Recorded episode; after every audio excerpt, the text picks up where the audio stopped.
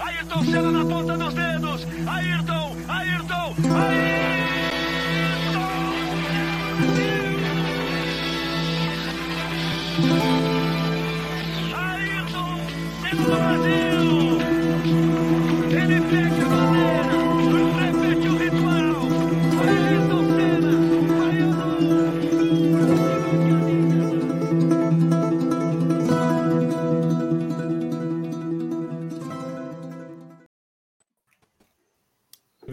bem-vindos a este episódio especial do Vamos Falar de Fundo, uh, que foi uma iniciativa do Ricardo Frois que nos desafiou para no dia 1 de maio fazermos aqui um tributo ao grande Ayrton Senna da Silva.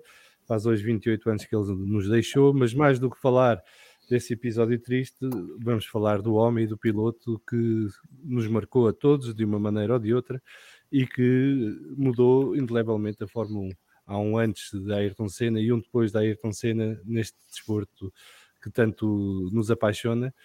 E a ideia hoje é falarmos um bocadinho sobre como é que a Ayrton Senna nos marcou a cada um de nós e qual, é o legado da Ayrton Senna para a Fórmula 1 em geral. Contamos com, para isso com a presença connosco dos nossos convidados especiais João Carlos Costa e Pedro Nascimento, eh, hoje em versão Peter Birth. Uh, temos também o Vasco Pinheiro, o Ricardo Frois, o Alexandre Carneiro, a Inês de Oliveira Martins e ainda vamos contar com a presença do Pedro Filipe. Vamos arrancar com o vídeo que nos foi enviado pelo Pedro Ricardo Martins, que gostava muito de estar aqui connosco em direto, mas infelizmente não consegue estar no direto, mas fez questão de mandar o, o seu contributo para esta conversa.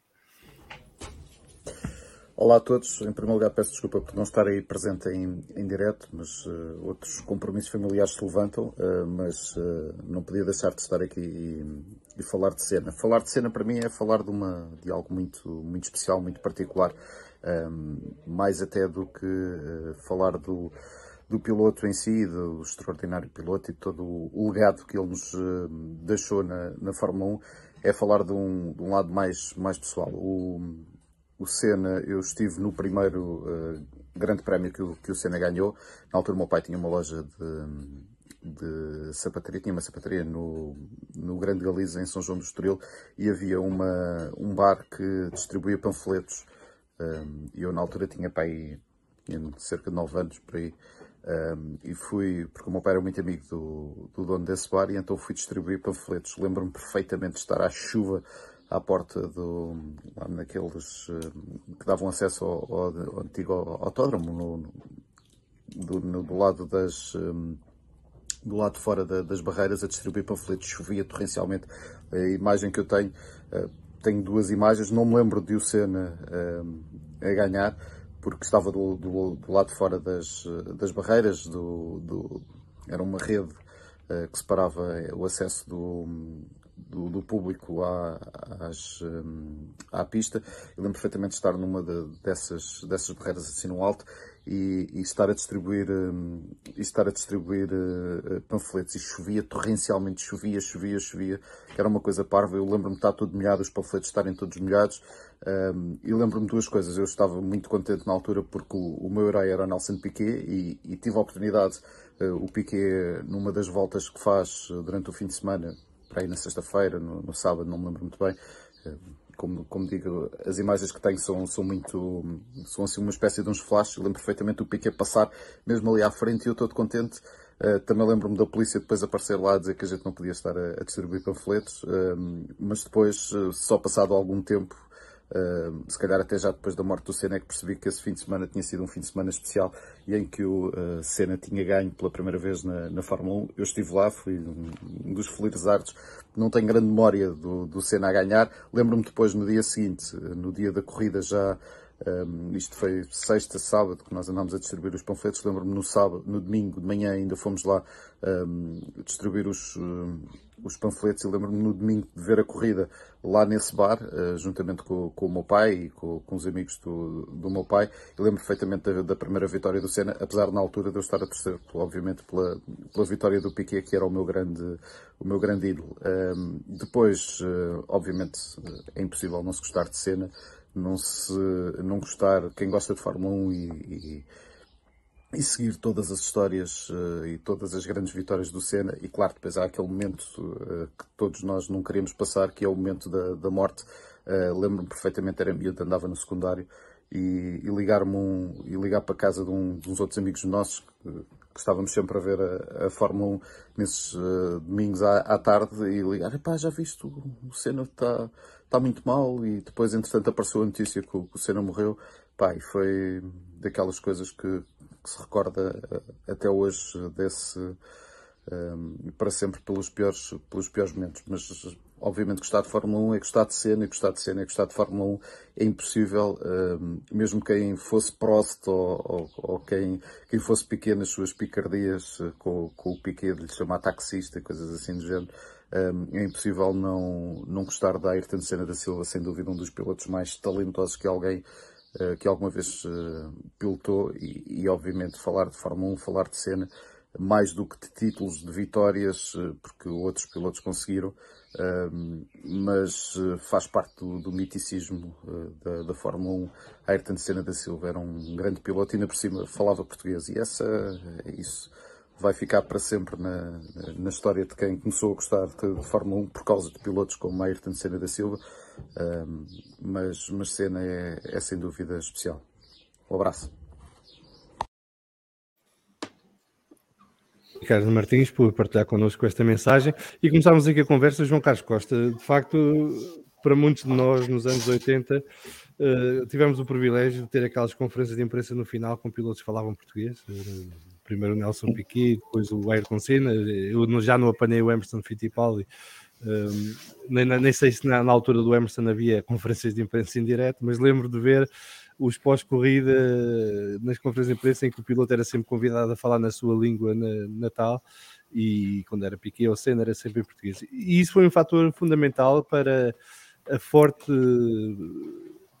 adesão dos portugueses a Ayrton Senna, o facto de ele ser português, falar português, vir viver para Portugal durante a sua carreira de Fórmula 1, eh, de estar sempre muito presente no nosso país eh, tu que estiveste lá nessa altura e que acompanhaste muito dos grandes prémios e também privaste com, com Ayrton, eh, como é que foi esse momento da vida portuguesa em termos de Fórmula 1?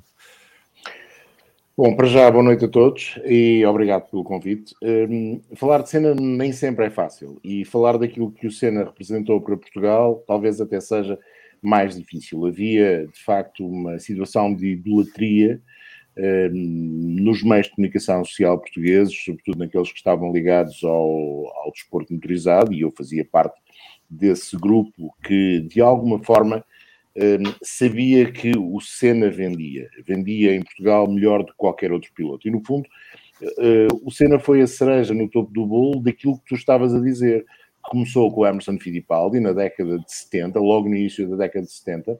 Nós descobrimos, nós amantes, eu, e eu já gostava de 1 nessa altura, que havia pilotos que falavam português, ainda português do Brasil, que eram capazes de lutar por títulos mundiais. Isso era meio caminho andado para nos atrair. Eu, por acaso, Emerson Fittipaldi, nunca fui assim particularmente fã, até porque era fã do Jackie Stewart, mas depois isso um, aumentou com o Nelson Piquet, até porque a exposição na altura era maior e teve o seu ponto mais alto com a Ayrton Senna. E nesse aspecto, de facto, acho que a Fórmula 1 em Portugal, nessa altura, vivia uh, quase a novela Senna. Não era como no Japão, onde a novela Fórmula 1 era a novela Senna, mas uh, por variadíssimas razões e com muitos culpados, e aqui os culpados comados, as pessoas olhavam para a Fórmula 1 e viam cena. E talvez por isso eu aceito aquela célebre frase que ainda hoje faz história: a Fórmula 1 acabou no dia em que o Senna morreu.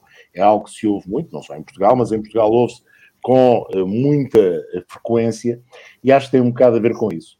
Porque de facto Senna era um, era um personagem, hum, eu não diria único, mas diria original na forma como abordou a Fórmula 1. Não sendo o primeiro piloto de computador, acho que Schumacher foi o primeiro piloto de computador, mas Senna tinha muitos lives disso mesmo e era extraordinariamente narcisista enquanto piloto, não tão narcisista enquanto pessoa, e isso fazia dele uma máquina de ganhar a todos os níveis. E eu hoje andei a recordar alguns textos, e, e, e para mim o, o, melhor texto é de uma das pessoas que melhor o conheceu nos seus tempos da McLaren, que tinha a particularidade não sendo de língua portuguesa, mas de entender muito bem o português, que era o Joe, o Joe Ramirez, dizia ao Joe Ramirez que para ele um, o Senna tinha a mais estranha ambição pelas vitórias que jamais viu em outro piloto ou em outro desportista. E isso era o Senna.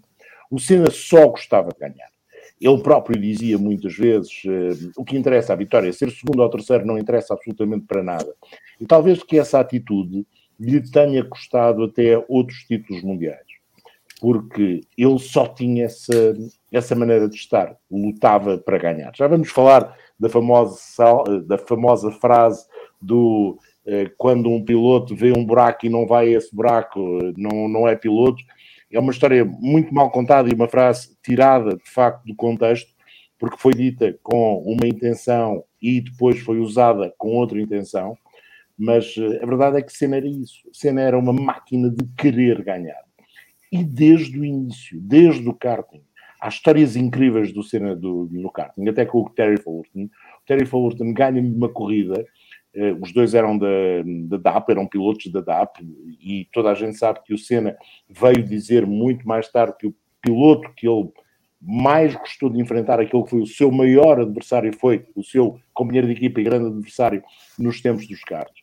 Mas o Senna perdeu uma prova eh, porque eh, foi apanhado e ultrapassado por Terry Fullerton mesmo no final da corrida, no dia seguinte tirou para dentro da piscina. E não foi a brincar, foi a sério, e tinha 17 anos. Portanto, este já era o Senna. O Senna era, eu não gosto do termo demasiado competitivo, mas era de facto alguém que tinha a ambição única de vencer enquanto piloto. Enquanto pessoa era diferente, mas enquanto piloto tinha essa ambição. Gosto só não, é uma maneira de estar na vida e Senna personificava essa maneira de estar na vida da melhor maneira. Pedro Nascimento, tu que és mais Olá. da minha geração e, do Vasco e também do Alexandre, uh, que viveste o Senna de uma maneira diferente, porque na altura estávamos a começar a aprender a gostar de Fórmula 1 e a seguir a Fórmula 1 e este brasileiro irrompe pelas nossas vidas eh, de forma rompante e a quebrar um bocadinho com o estilo da forma que estávamos habituados com outros pilotos, nomeadamente na altura do Alan Prost, Nelson Piquet, o próprio Lauda. Só o Rosberg que ainda tinha alguns lampejos de, de uma vida diferente, mas noutro sentido. Mas o Senna, de facto, veio criar um novo estereótipo de piloto de Fórmula 1, um piloto de Fórmula 1 mais profissional, mais dedicado, mais agressivo em pista, uh, que, como dizia o João, só queria vencer, só a vitória importava. Uh, como, é que tu, como é que tu viste o Ayrton Senna nesses anos? Ele veio criar várias coisas que não, que não existiam, ou pelo menos não eram consideradas nessa altura, pelo menos aqui no, e no, no círculo das pessoas mais próximas, e, e também de quem acompanhava. Um, um, dos hábitos que sempre houve, felizmente, em minha casa era havia sempre jornais ou revistas para ler. E eu lia muita coisa, e não, não se, raramente se. Até aparecer o Ayrton Senna, raramente se tratava de, de assuntos como os pilotos são atletas, tinham, vocês sabem melhor que eu, de certeza que os pilotos bebiam, fumavam, faziam outras coisas. Uh, estranhas eram muito pouco atletas. Uh, mesmo a, a noção que o Ayrton Senna trouxe de ser uh, essencialmente um tipo saudável, atleta, cuidava de si mesmo e também metódico o suficiente para ser uh, até obcecado com o trabalho que fazia e com, com aquilo que tinha, com o carro que tinha nas mãos. Trouxe também uma coisa que eu não tinha identificado até essa altura, a, exemplo daquilo que disse o Pedro Ricardo Martins e a exemplo de outras pessoas que conheço, é, eu comecei a, a, ver Fórmula 1 e a gostar realmente eh, na altura do Alan Jones, etc., mas sobretudo por causa do Nelson Piquet. E o Ayrton Senna veio trazer uma coisa que pouco tinha existido até aí, que era ser, ser verdadeiramente um rival do Nelson Piquet, a ponto de ser melhor que ele, em muitos aspectos era melhor do que o Nelson Piquet, era rival, e isso eh, fez uma coisa que ainda hoje uh, me traz alguma eh, nostalgia, que é, foi, foi criada a primeira verdadeira rivalidade na comunicação social, incluindo em Portugal. Basta dizer-vos que nessa altura, a existência do Grande Prémio de Portugal, chorei babi reino porque não podia, era demasiado jovem para poder ir ao, ao Grande Prémio de Portugal, que acabou por imortalizar uh, o recital de condução do Ayrton Senna. Ainda há, há, dias, eu e o João Carlos Costa tivemos de volta dessas imagens. A corrida foi, não me levem a mal, a corrida foi um horror de corrida, a não ser por uma série de tipos que se, que se atiraram contra os rails e porque o rapaz deu um recital de condução à chuva em que deu, foi quase ao Algarve e voltou e ainda ganhava a corrida à frente dos outros todos. Um, mas pronto, isto, isto, para vos dizer que nessa altura o Grande Prémio de Portugal era, era um evento com uma magnitude tal que uma eh, publicação tão insuspeita como a TV Guia, que eu presumo que vocês todos saibam o que é, que era uma coisa que existia na altura que toda a gente tinha em casa para consultar a programação, porque só havia dois canais, mas era preciso consultar a programação para ver o que havia, eh, eh, fez uma, uma, uma edição semanal, fez uma capa com o Nelson Piquet e o Ayrton Senna, num, num, momento em que eles se cruzam e, e, e parece inclusivamente que estão assim. Eu, eu tenho a memória da imagem, parece que inclusivamente estão-se a cumprimentar, mas não, não, não se gramam lá muito. O que na realidade até era o que acontecia, não se gramavam até, para ser sincero, não se gramavam nada. Uh, e, e aquilo para mim, miúdo, foi quase um ultraje. Então, mas alguém vem desafiar o reinado do Nelson Piquet e tinha que ser alguém realmente muito especial, assim como foi o Alan Prost. E é curioso que na família, na minha família e no círculo de amigos, sempre houve gente que gostava do Alan Post, houve gente a gostar do Mansell, vejam bem. Uh, e, e, e o, aquilo que, que o Ayrton Senna trouxe, primeiras verdadeiras memórias que eu tenho, é de ser o rival que nasceu uh, para aquele que era e continua a ser o único piloto que eu idolatrei na Fórmula 1, que era o Nelson Piquet. Longe de saber que uh, o lado pessoal verdadeiramente nunca me interessou, uh, mas antes de saber que era um tipo que não era propriamente simpático para os outros. Uh, dito isto, o Ayrton Senna trouxe, depois ao longo dos anos, e o facto de, de ter de alguma maneira feito a metamorfose da minha paixão pela Fórmula 1 para profissão e da quantidade de gente que eu fui conhecendo ao longo dos tempos, parece incrível, mas, uh, mas além de, daquilo que está documentado hoje e que é possível ver em vídeo, em, em, está escrito, está publicado, etc. Algumas das memórias mais incríveis do Ayrton Senna, acreditem ou não, foram transmitidas pelo Domingos Piedade. Ou publicamente, porque ele as contou em algum momento, uh, ou porque em conversa privada ou em círculo de pessoas me ia contando algumas histórias fabulosas de, de, desse rapaz que ele, que ele também admirava com, com, com o coração, admirava com o coração, e contava coisas incríveis sobre ele. A história do, do telefonema uh, Pastugarda, acho eu que foi Pastugarda, depois de ter andado no Mercedes, no, no naquele troféu das estrelas, uh, em que ele diz: Ó Domingos, tem, tem um minuto? Não, sim, mas o que é que é preciso? Pá, pega aí num papel e escreve o carro porta-se assim, assado e tal, precisava disto, precisava daquilo, e ele escreveu um, um relatório de não sei quantas folhas só depois da experiência dele, dele, dele, dele ter guiado um carro que nunca, nunca, tinha guiado na vida e aquilo que tinha a dizer sobre ele. Mas há, há um, um, número incrível de histórias sobre um piloto que nunca foi meu ídolo uh, e que eu hoje admiro como o maior herói que a Fórmula 1 alguma vez teve. Herói em todos os sentidos. Herói pelo que ganhou, herói pelo, pela, pela, forma como conquistou o mundo inteiro. Eu acho que vocês têm uma pequena ideia do que é o Ayrton Senna no Japão, sobretudo em, em ligação com a Honda, um, e por tudo aquilo que aconteceu depois do dia que hoje infelizmente marcamos. Que eu, eu consigo lembrar-me quase tudo o que foi o, o meu dia, esse meu dia, consigo lembrar-me de quase tudo, inclusive do tempo que fiquei de boca aberta quando soube. Porque, e, e notem que era um gajo de quem eu, particularmente, não era fã. Vasco, mas tu, tu eras mesmo fã dele, não é? Tu eras um grande fã do Ayrton Senna. Uh, a ponto de achares que o Piqui era menos piloto que o Senna, e portanto isto é uma daquelas conversas que vamos ter em privado depois.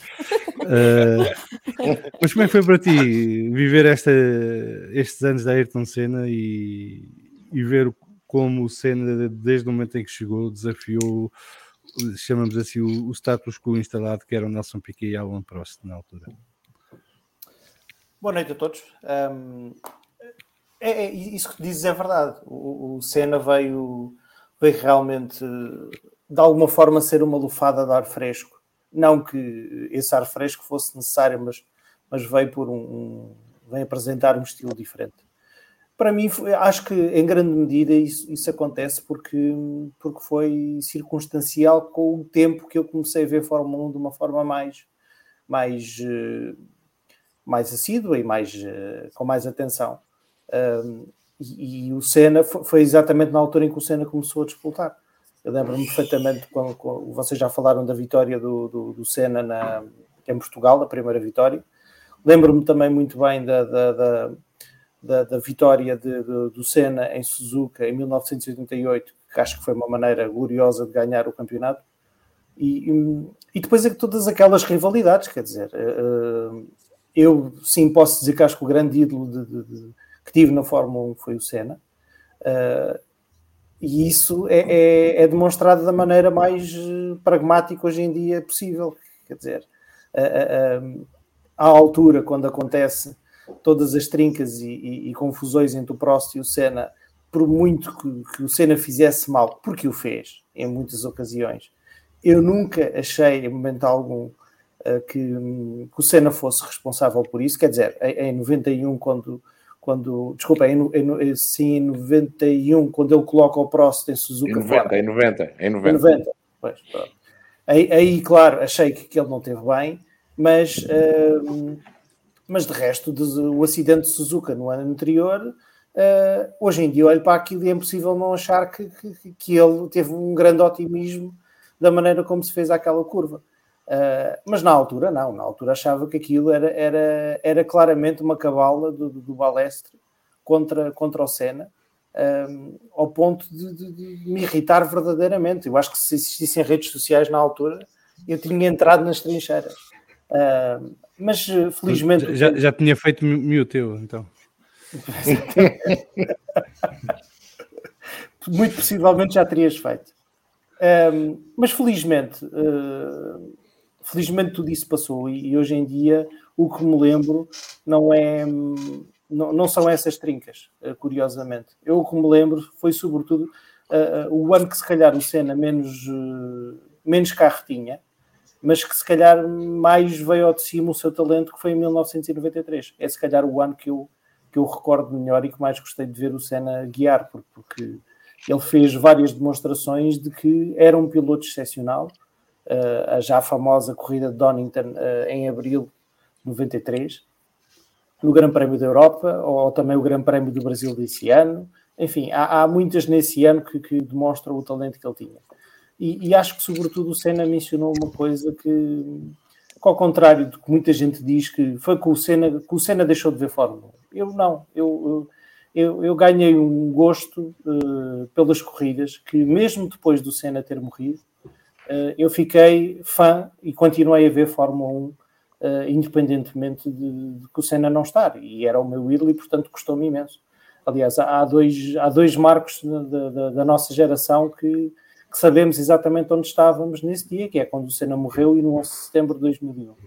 E, portanto, nunca vou esquecer a morte do Senna. Uh, fui daqueles que me custou a acreditar depois de ele ter batido daquela forma que, apesar de estar a ver o professor Sid Watkins a, a, a tratá-lo na pista que achava que ele ia sobreviver. Recusei-me a, a, acreditar até, até saber depois, mais tarde, que tinha, que tinha, que tinha morrido e, portanto, foi, foi, uma, foi uma perda grande, mas no fim de semana, 15 dias depois, no Mónaco, não perdi um momento de, da corrida. Portanto, eu acho que das coisas que o Senna me deixou foi o gosto pelas corridas e que perdura até o dia de hoje.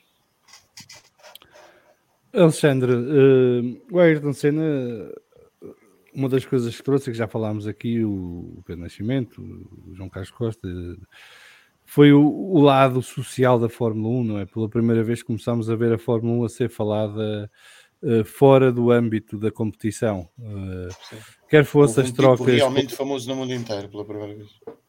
Exatamente. Quer fosse um as trocas com o Piquet as trocas de galhardetes com o Piqui, quer, quer seja a novela com o Prost, em que foi muito intensa e para quem se lembra da altura aquilo apanhávamos com pedaços da conversa em todo lado praticamente tu que gostas deste lado mais humano da Fórmula 1 porque é o lado mais decadente e mais imperfeito digamos assim eh, como é que tu viste a chegada do Senna às nossas vidas? Bem, boa noite a todos acho que chamares um lado humano é uma maneira simpática de dizer uh, de chamares o assunto. Eu ainda hoje acho engraçado como é que eu vejo nas redes sociais pessoas que não têm idade para ter visto o Senna a correr em direto, mas têm a felicidade de poderem facilmente, coisa que nós não tínhamos, de, de ir ao YouTube e verem as corridas dele, como eles se degladiam a, a defender o Senna no, nos acidentes em, em Suzuka. Acho, acho, engraçadíssimo. E acho que uma coisa boa deste, desta ideia que o Freud teve, ele havia de ter uma boa ideia, não é? Uh, foi podermos partilhar aqui as nossas memórias e para as pessoas perceberem quem é que foi este mito, que era, que era foi muito mais do que só um tricampeão mundial. Aliás, eu, eu, eu até um dia chegar a casa e ver na, a capa, na, na, capa da Nova Gente, o Senna na sua casa com a Adriano Galista de biquíni e a minha mãe dizer que era um piloto de Fórmula 1, acho que a minha mãe nunca na vida sabia quem é era um piloto de Fórmula 1 até Senna. Tu estavas mais interessado em saber quem era a menina de biquíni, não é? Pois, claro. Uh, portanto, só para perceberem quem é aquele era. Isto era uma época em que não havia o politicamente correto.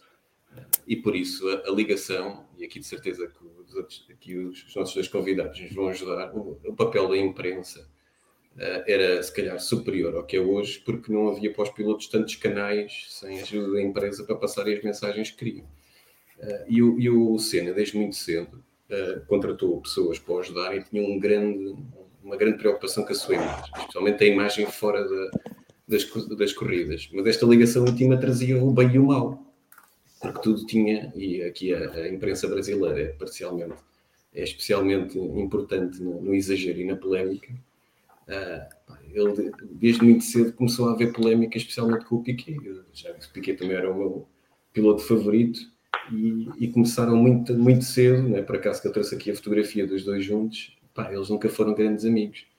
Uh, e para quem não perceber quem é que era o Senna, um, ele, ele, assumiu no Brasil, não só em todo, especialmente no Brasil, um papel que antes estava reservado só aos jogadores de futebol no, no, no, Brasil. Ele passou a ser um ídolo do país, um representante do país, que falava sempre do, do Brasil e ele vinha de uma classe privilegiada, aliás as primeiras bocas, as primeiras bocas entre os dois, entre o Senna e o Piquet, começam porque o, o Senna achava que era por causa dele que não tinha entrado na Brava em, em 84. Uh, ah, depois o, o, o, Piquet acusava o Senna que era um menino rico, que não sabia afinar o carro. O Senna dizia que o Piquet não tinha classe, uh, nem sequer vivia no Brasil, que não fazia nada pelo país. E havia assim, faziam do Brasil e Portugal, por acréscimo, uma nação dividida entre uma raposa que estava a entrar na curva descendente da carreira ou tinha chegado ao, ao pico e ia começar a, a, inverter a curva, e um novo asa em ascensão que tinha um discurso polido e que falava dos problemas do, do Brasil a outro nível. E é preciso lembrar que na Hungria, em 86, há talvez a melhor ultrapassagem de sempre da Fórmula 1, que envolve estes dois. E que, o Pedro Filipe já vai é... Pedro Filipe até foi tomar banho em especial para este episódio, isto promete. Hein? Isto vai ser loucura. Eu acho que ele veio do barco já assim. E eu, o Piqui acusava de, de, de, condição perigosa, pá, mas eu não resisto em começar a contar o primeiro episódio que eu, que eu lembro do meu tio, que era um fervoroso adepto, do, infelizmente já não está entre nós, mas era um fervoroso adepto do, do Senna. Uh, porque para mim o Senna uh, chateava-me sempre. Para já o Senna, para quem não viveu isto em direto, era o homem das pole positions. Eu já sabia quando o homem que aquela fechava a viseira do capacete ia para na qualificação, aquilo ia correr mal para os outros pilotos, principalmente para os underdogs, que é de quem eu gosto sempre, ia correr mal de certeza, porque ele já sabia o que é que ia acontecer. E pá, eu, para mim, cena, cena e Piquet, para mim é, tem muito a ver com aquela história de quando o Piquet conquista em 87 o terceiro título mundial e na interrupção, na interrupção entre as épocas 87 e 88, o Senna decide recolher-se e desaparecer um bocadinho da imprensa era o ano em que ia para a McLaren e quis preparar um bocadinho a cabeça. Quando ele volta, a imprensa caiu-lhe um bocado em cima e pergunta porque é que ele desapareceu. Ele diz um bocadinho, acho eu, um bocadinho meio a brincar, meio a sério, como toda a gente queria ser sempre em entrevistas com ele, que ele tinha desaparecido para dar alguma importância ao campeonato ganho pelo Piquet. Pá, e isto que apenas foram cerca de quatro frases, deram uma notícia de capa na imprensa brasileira. E pronto, a festa estava armada, né? aquele tipo de festa que eu acho sempre muita piada, não tem nada a ver com com a pista. Obviamente que isto depois o Piquet, vou-lhe perguntar qual é que era a reação às palavras do Senna, pá, e este respondeu de uma maneira muito elegante, o melhor era perguntar porque é que ele em três anos nunca tinha aparecido com uma mulher numa corrida e aparecia sempre com, com um amigo. Isto, pá, só por isto dá para ver que os tempos eram completamente diferentes, porque só esta afirmação sozinha, se fosse hoje, já, já dava para banir alguém ou ser alguém suspeito. E depois, o Senna, numa entrevista para a Playboy, sim, porque houve uma época em que dar entrevistas à Playboy era normal e até dava prestígio. E eu tenho essa revista alguns aqui em casa. Fantástico.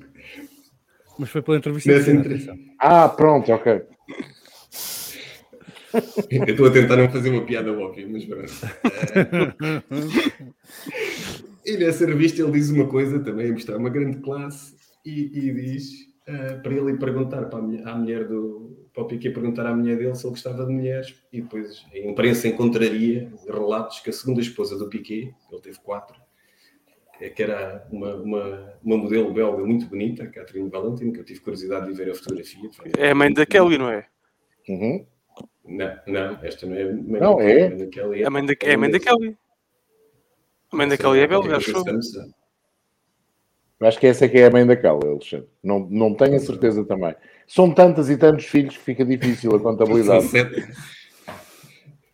Ela era uma habitual presença no paddock e depois percebe-se, ou pelo menos é o que o Senna a entender, que ela tinha passado algum tempo antes de ficar com o Piquet.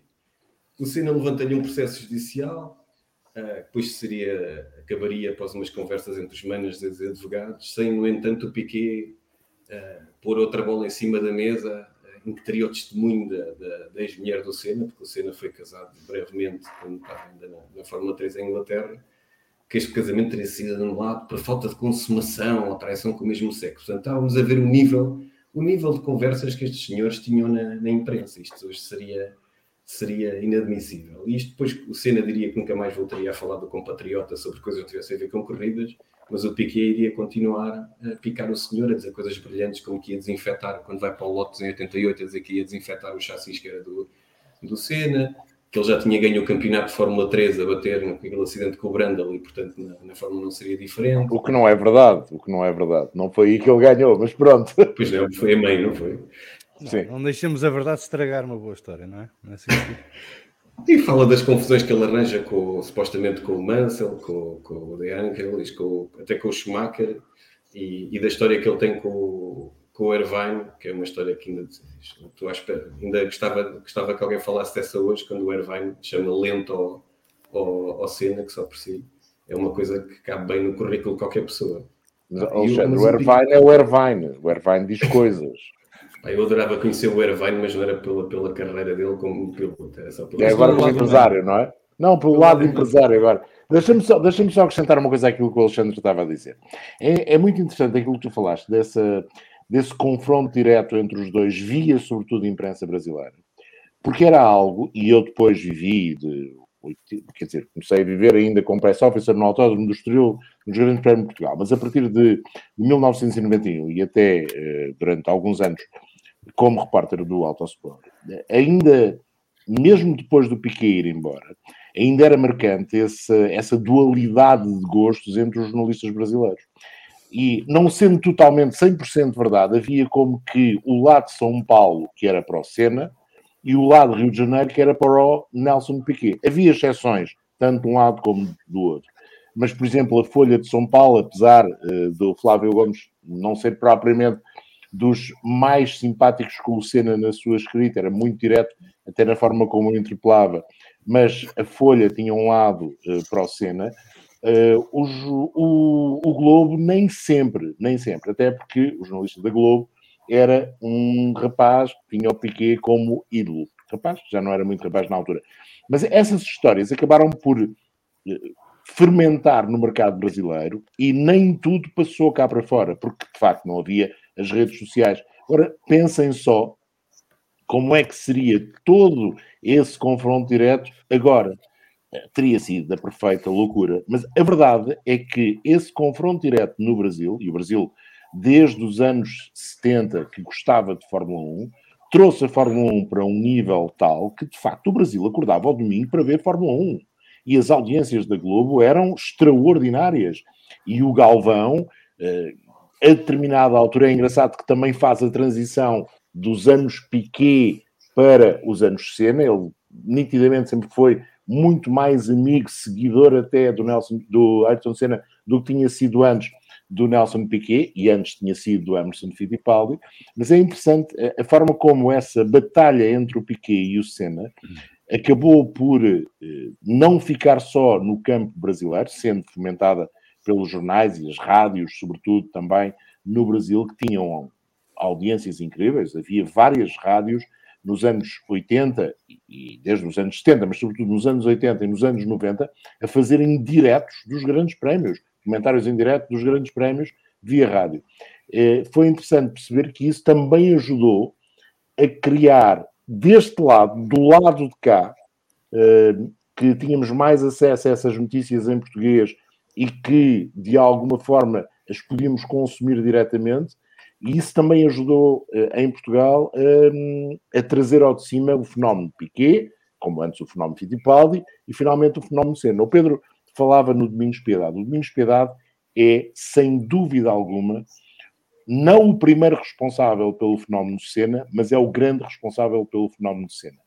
E foi quando, em 1982, o Senna corria na Fórmula Ford 2000, que tinha corridas que eram concomitantes com os grandes prémios, algumas delas, não todas, mas algumas delas eram, e muitas vezes o Senna era levado à cabine para fazer comentários, e foi aí que as pessoas começaram a conhecer mais o Senna.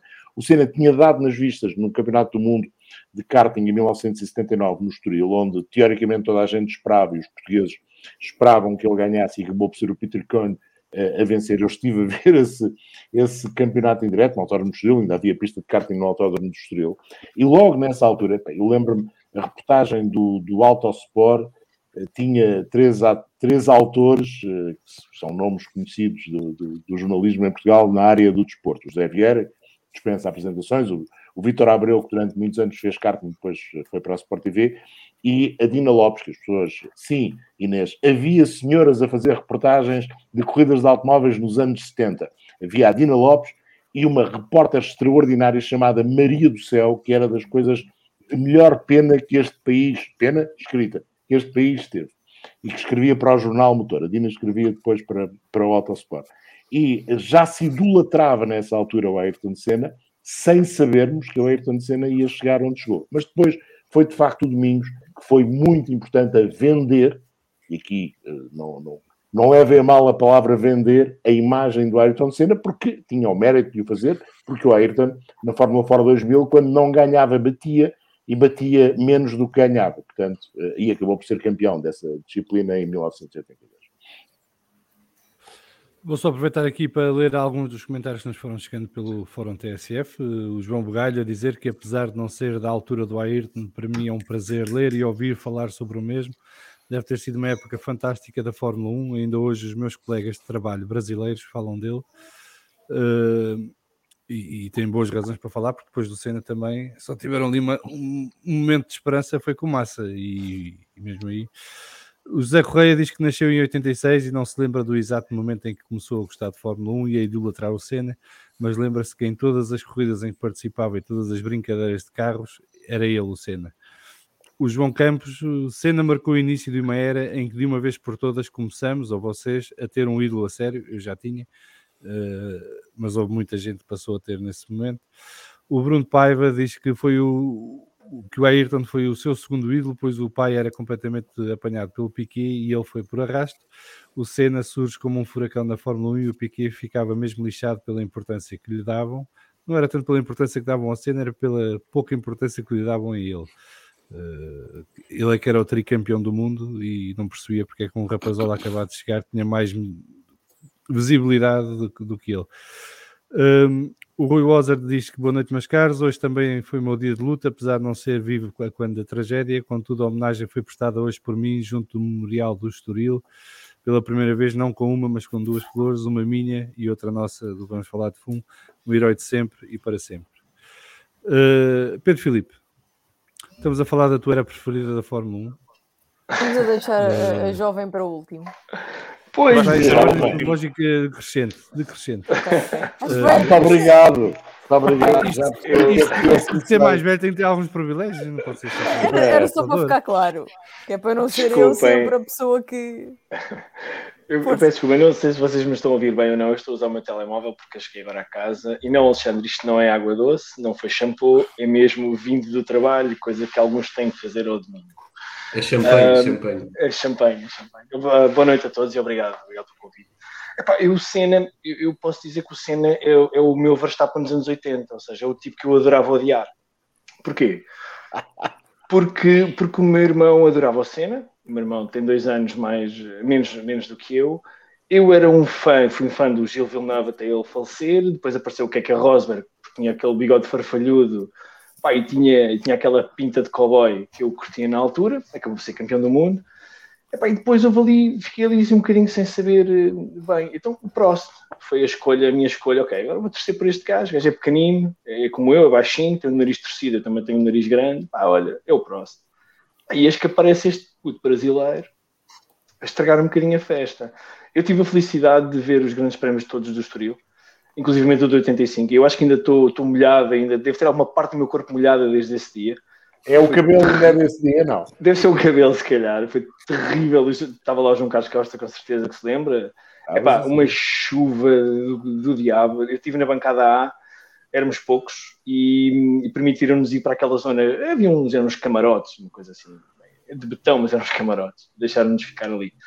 Mas, mas o Senna, epá, foi sempre aquele piloto, lá está, que eu adorava odiar, porque o gajo tipo, era muito bom. E ganhava e tinha sucesso naquelas voltas de qualificação br- brutais confesso que aquela parte da SIC Caras que o Alexandre tanto gosta, a mim, sinceramente, epá, hoje, obviamente, olho com os olhos de, de algum, de algum fascínio, por isso eu só, vim, eu só vim aqui hoje para ouvir o Alexandre falar dos assuntos fraturantes da vida do Senna, que é a sua vida social. mas mas eh, chega ali a 88, 89, quando ele vai para a McLaren, e lembro-me perfeitamente de ter uma discussão com o meu pai, mas uma discussão acesa, super acesa, eu a dizer ao meu pai que o Prost não teve culpa nenhuma no acidente de Suzuka de 89, que o Senna era um bandalho, chama-lhe tudo e mais alguma coisa. E o meu pai tentar-me convencer em câmara lenta, com os VHS antigos, a tentar mostrar-me quase frame a frame, que era para aí dois segundos, a mostrar-me que não, que o Prost tinha curvado antes da, da curva. E eu, claro, puto de, de 15 anos, qualquer, meu, não, o velhote não percebe nada disto, eu é que tenho os olhos ainda bons. Ah, e eu é que percebo isto.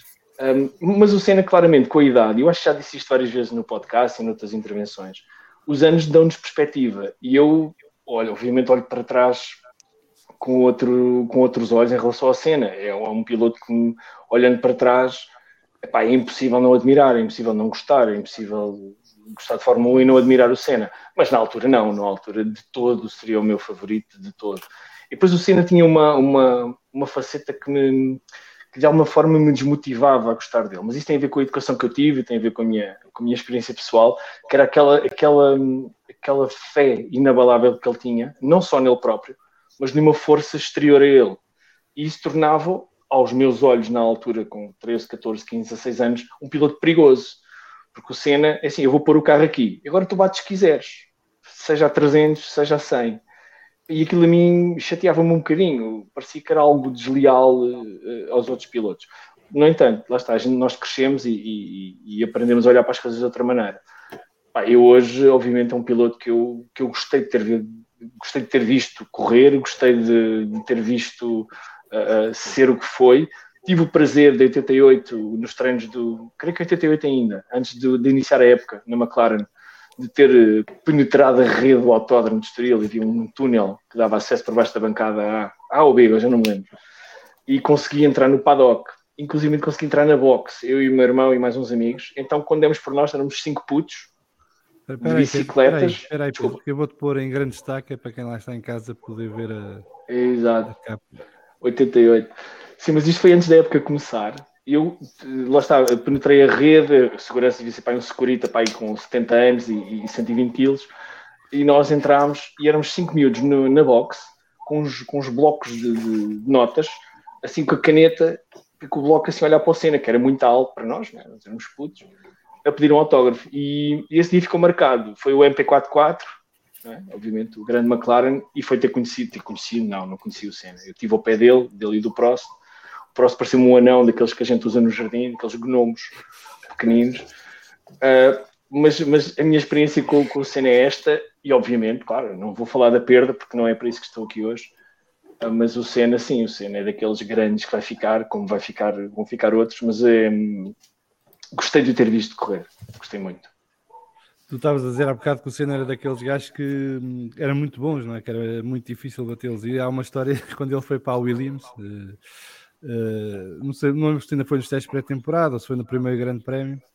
Um dos mecânicos da Williams olha para a tabela de tempos e o Senna estava em primeiro e diz: Raiz, parte o Senna, está sempre lá em cima, o cabrão. Esqueceu-se, atrás dele no. Esqueceu-se que era ele. Esqueceu-se que era da equipa dele. Esqueceu-se que era da equipa dele. Assim, o Senna, o Senna era um tipo bestial. Eu hoje, hoje, hoje olho com ele, para ele com outros olhos.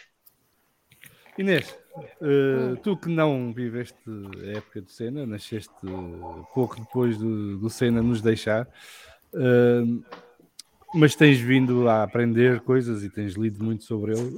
O que é que te parece que. Quem é que te parece que foi a Ayrton Senna e o que é que ele representa para a Fórmula 1 hoje em dia? Uh, eu antes de responder à tua pergunta, Salviano, eu, tenho uma pergunta sobretudo para, para todos aqueles que, que aqui estão connosco, João Carlos Costa, Pedro Nascimento, Vasco, Alexandre e tu próprio, que me desperta a curiosidade, que é se a Ayrton Senna, com tudo aquilo que ele representa hoje em dia, teria sido aquilo que é se não tivesse morrido naquele dia 1 de maio de 94. É Posso minha começar eu? Podes começar tu, João Carlos. Eu acho que essa é a pergunta do milhão de dólares. E é uma pergunta que eu me coloco a mim, a mim próprio várias vezes. E, eh, ao contrário do que, o- daquilo que aconteceu com o Pedro, eu, eh, ao longo dos últimos 28 anos, tenho, eh, tenho vindo a olhar para a cena de outra maneira. Eh, sem deixar de apreciar aquilo que foi a sua capacidade como piloto, que acho que essa é indesmen- indesmentível. Acho que há um lado de ídolo que foi eh, exacerbado exatamente pela morte.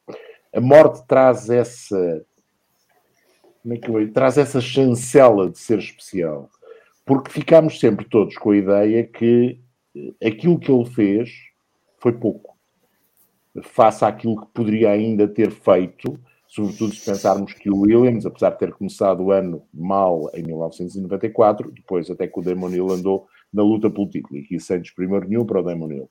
E em 95 o carro voltou a ser minimamente competitivo, e em 96 foi muito competitivo, e em 97 foi muito competitivo, e portanto, eh, e, e acredito que o Senna tivesse feito essas cinco temporadas.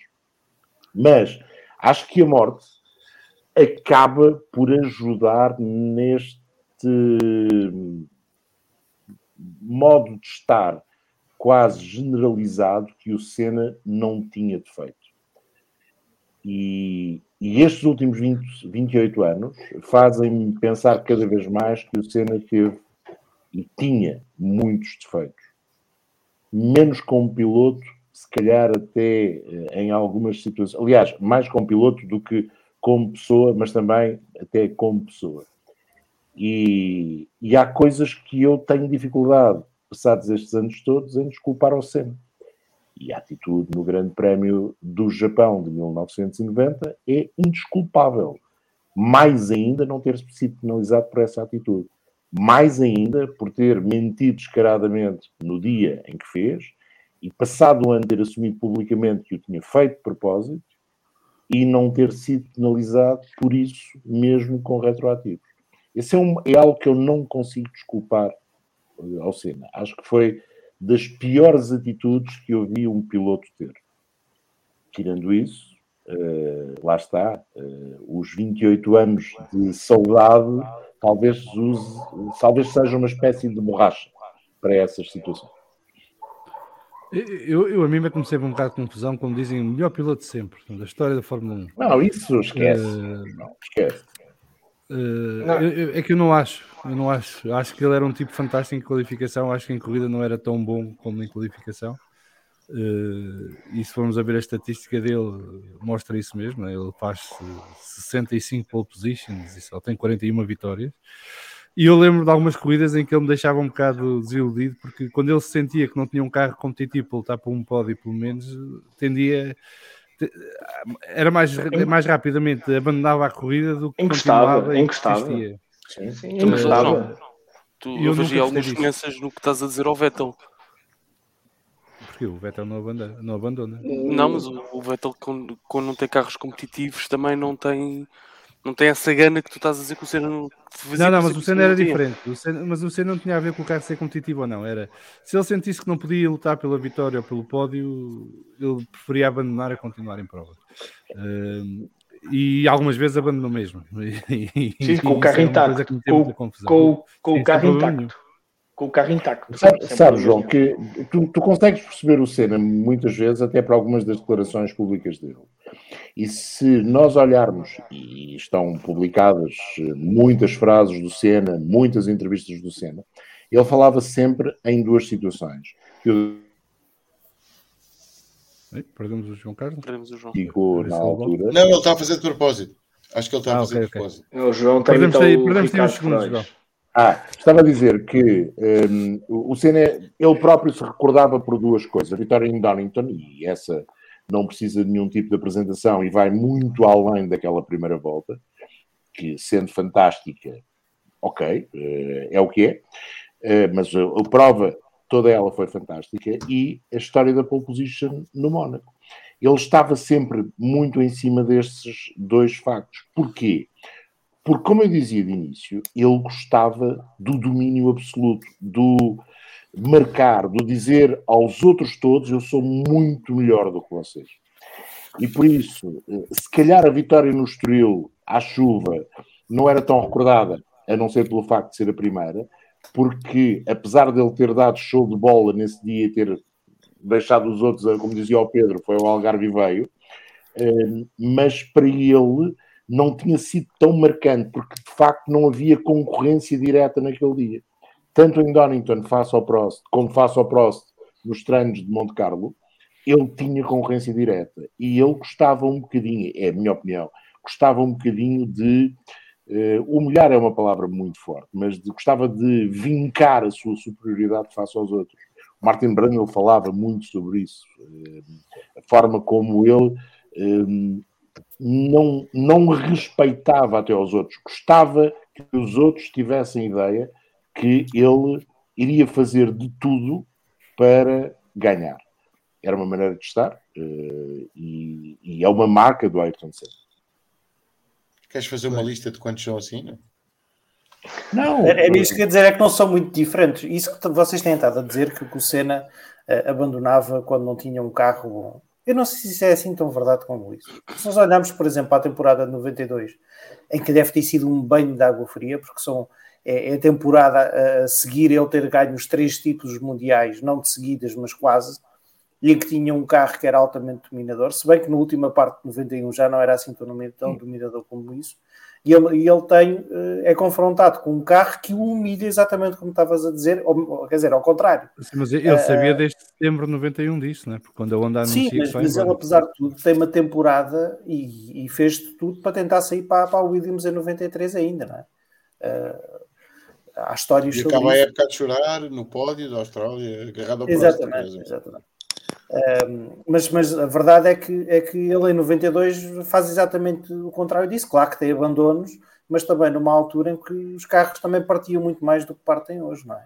Portanto, é. Eu, eu, não sei se estou totalmente de acordo com isso e acho que uh, vocês diziam há pouco que o Schumacher foi o primeiro piloto uh, a ser o piloto robô, ou seja, aquele piloto que, que, que que não só a parte técnica era, era muito detalhada, mas também a parte física, ele era, era um atleta de alta competição.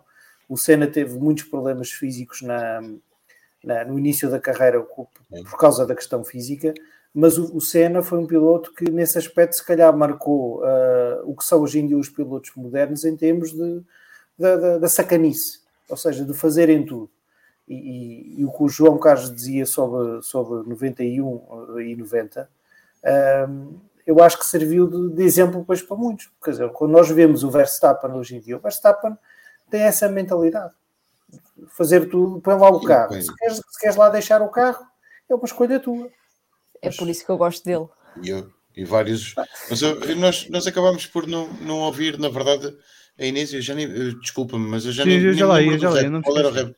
Eu vou, eu vou, eu vou, eu vou completar, porque eu faço, eu fiz aquela pergunta, porque é uma pergunta que eu me coloco eh, a mim, que eu coloco a mim própria várias vezes, porque uma das grandes dificuldades que eu tenho como pessoa que nasceu eh, há 28 anos, que nasceu eh, a 17 de junho, quando o Senna morreu a 1 de maio de 94, é tentar perceber se eu gosto do piloto que ele era ou se, ou se gosto daquilo que me fazem dele.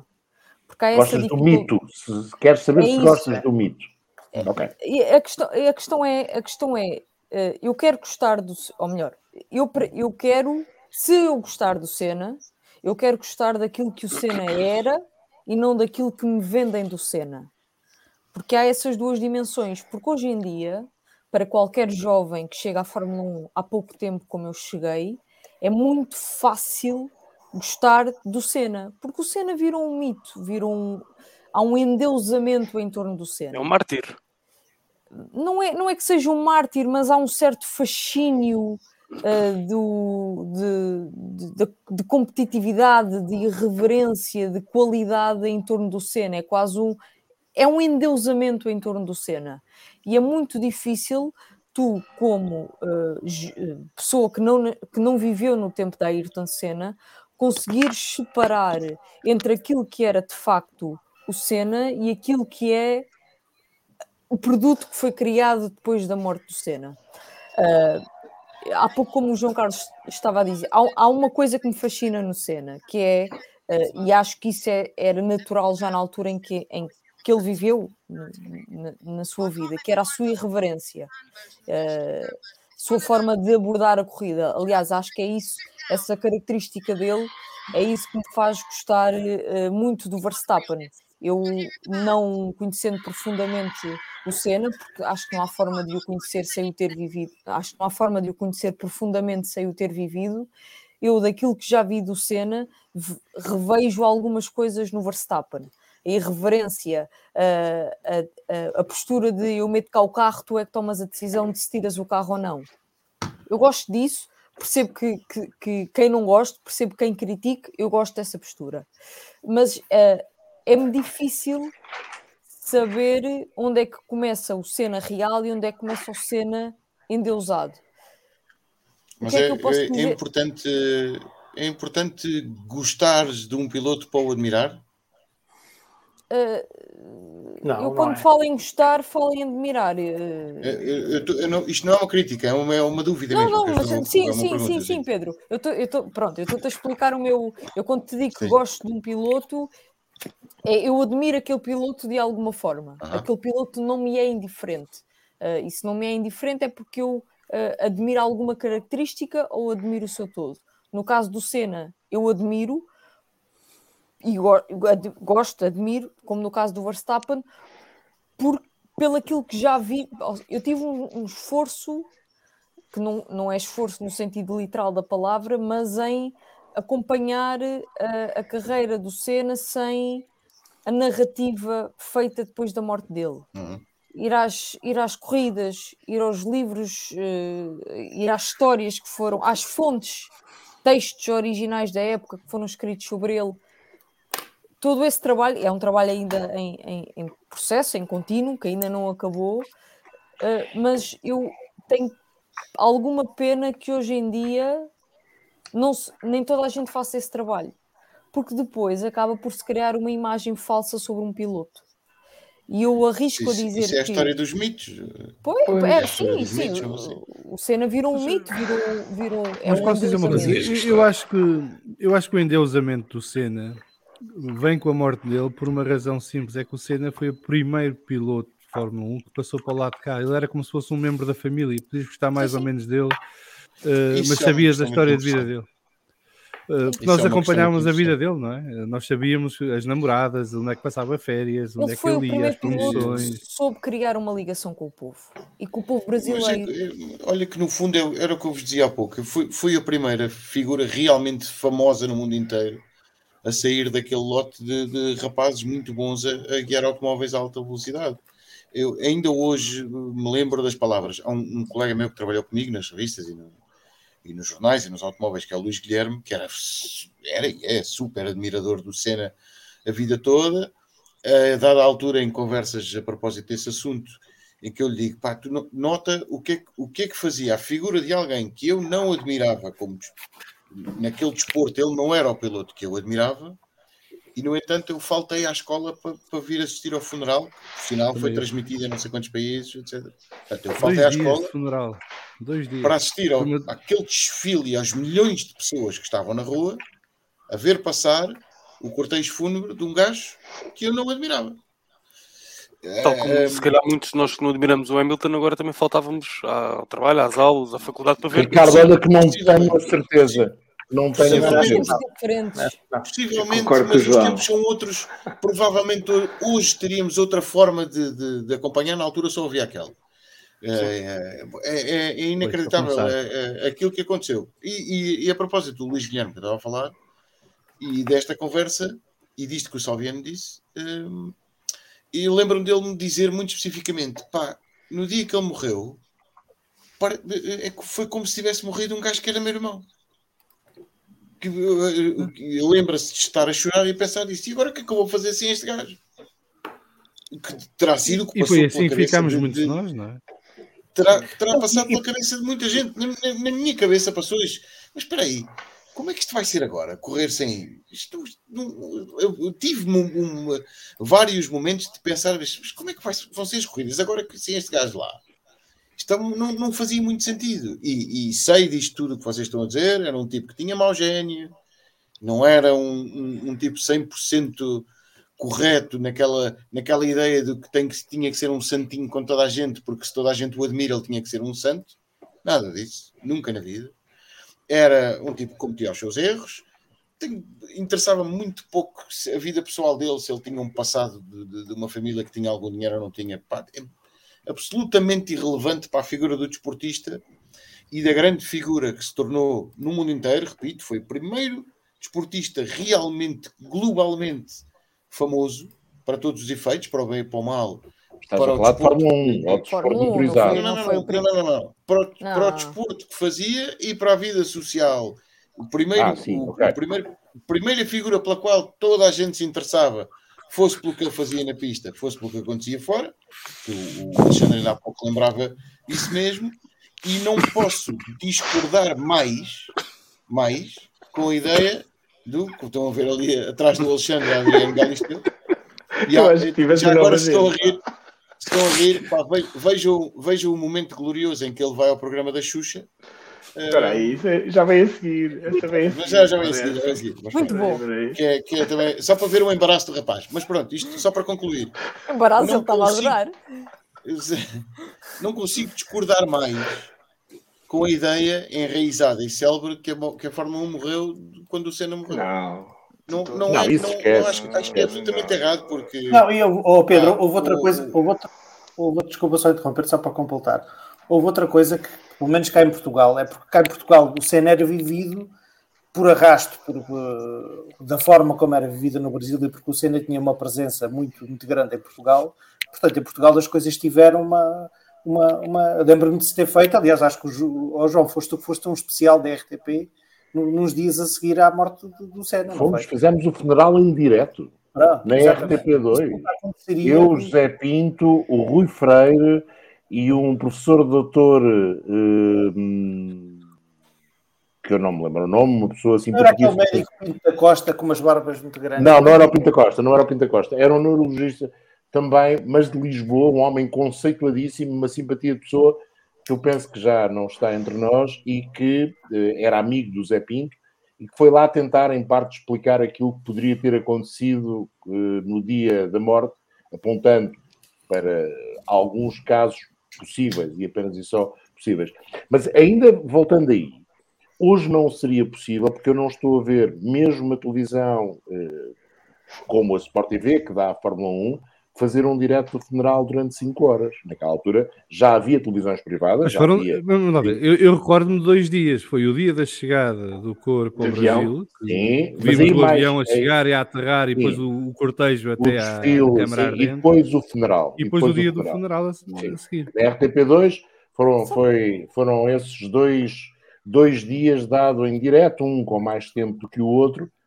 Foram imagens que marcaram a imagem do, do cortejo Oh, oh, em. São Paulo, é uma, uma loucura, não é? Eram de- 3 milhões milhões de pessoas. né? 3 milhões, não era?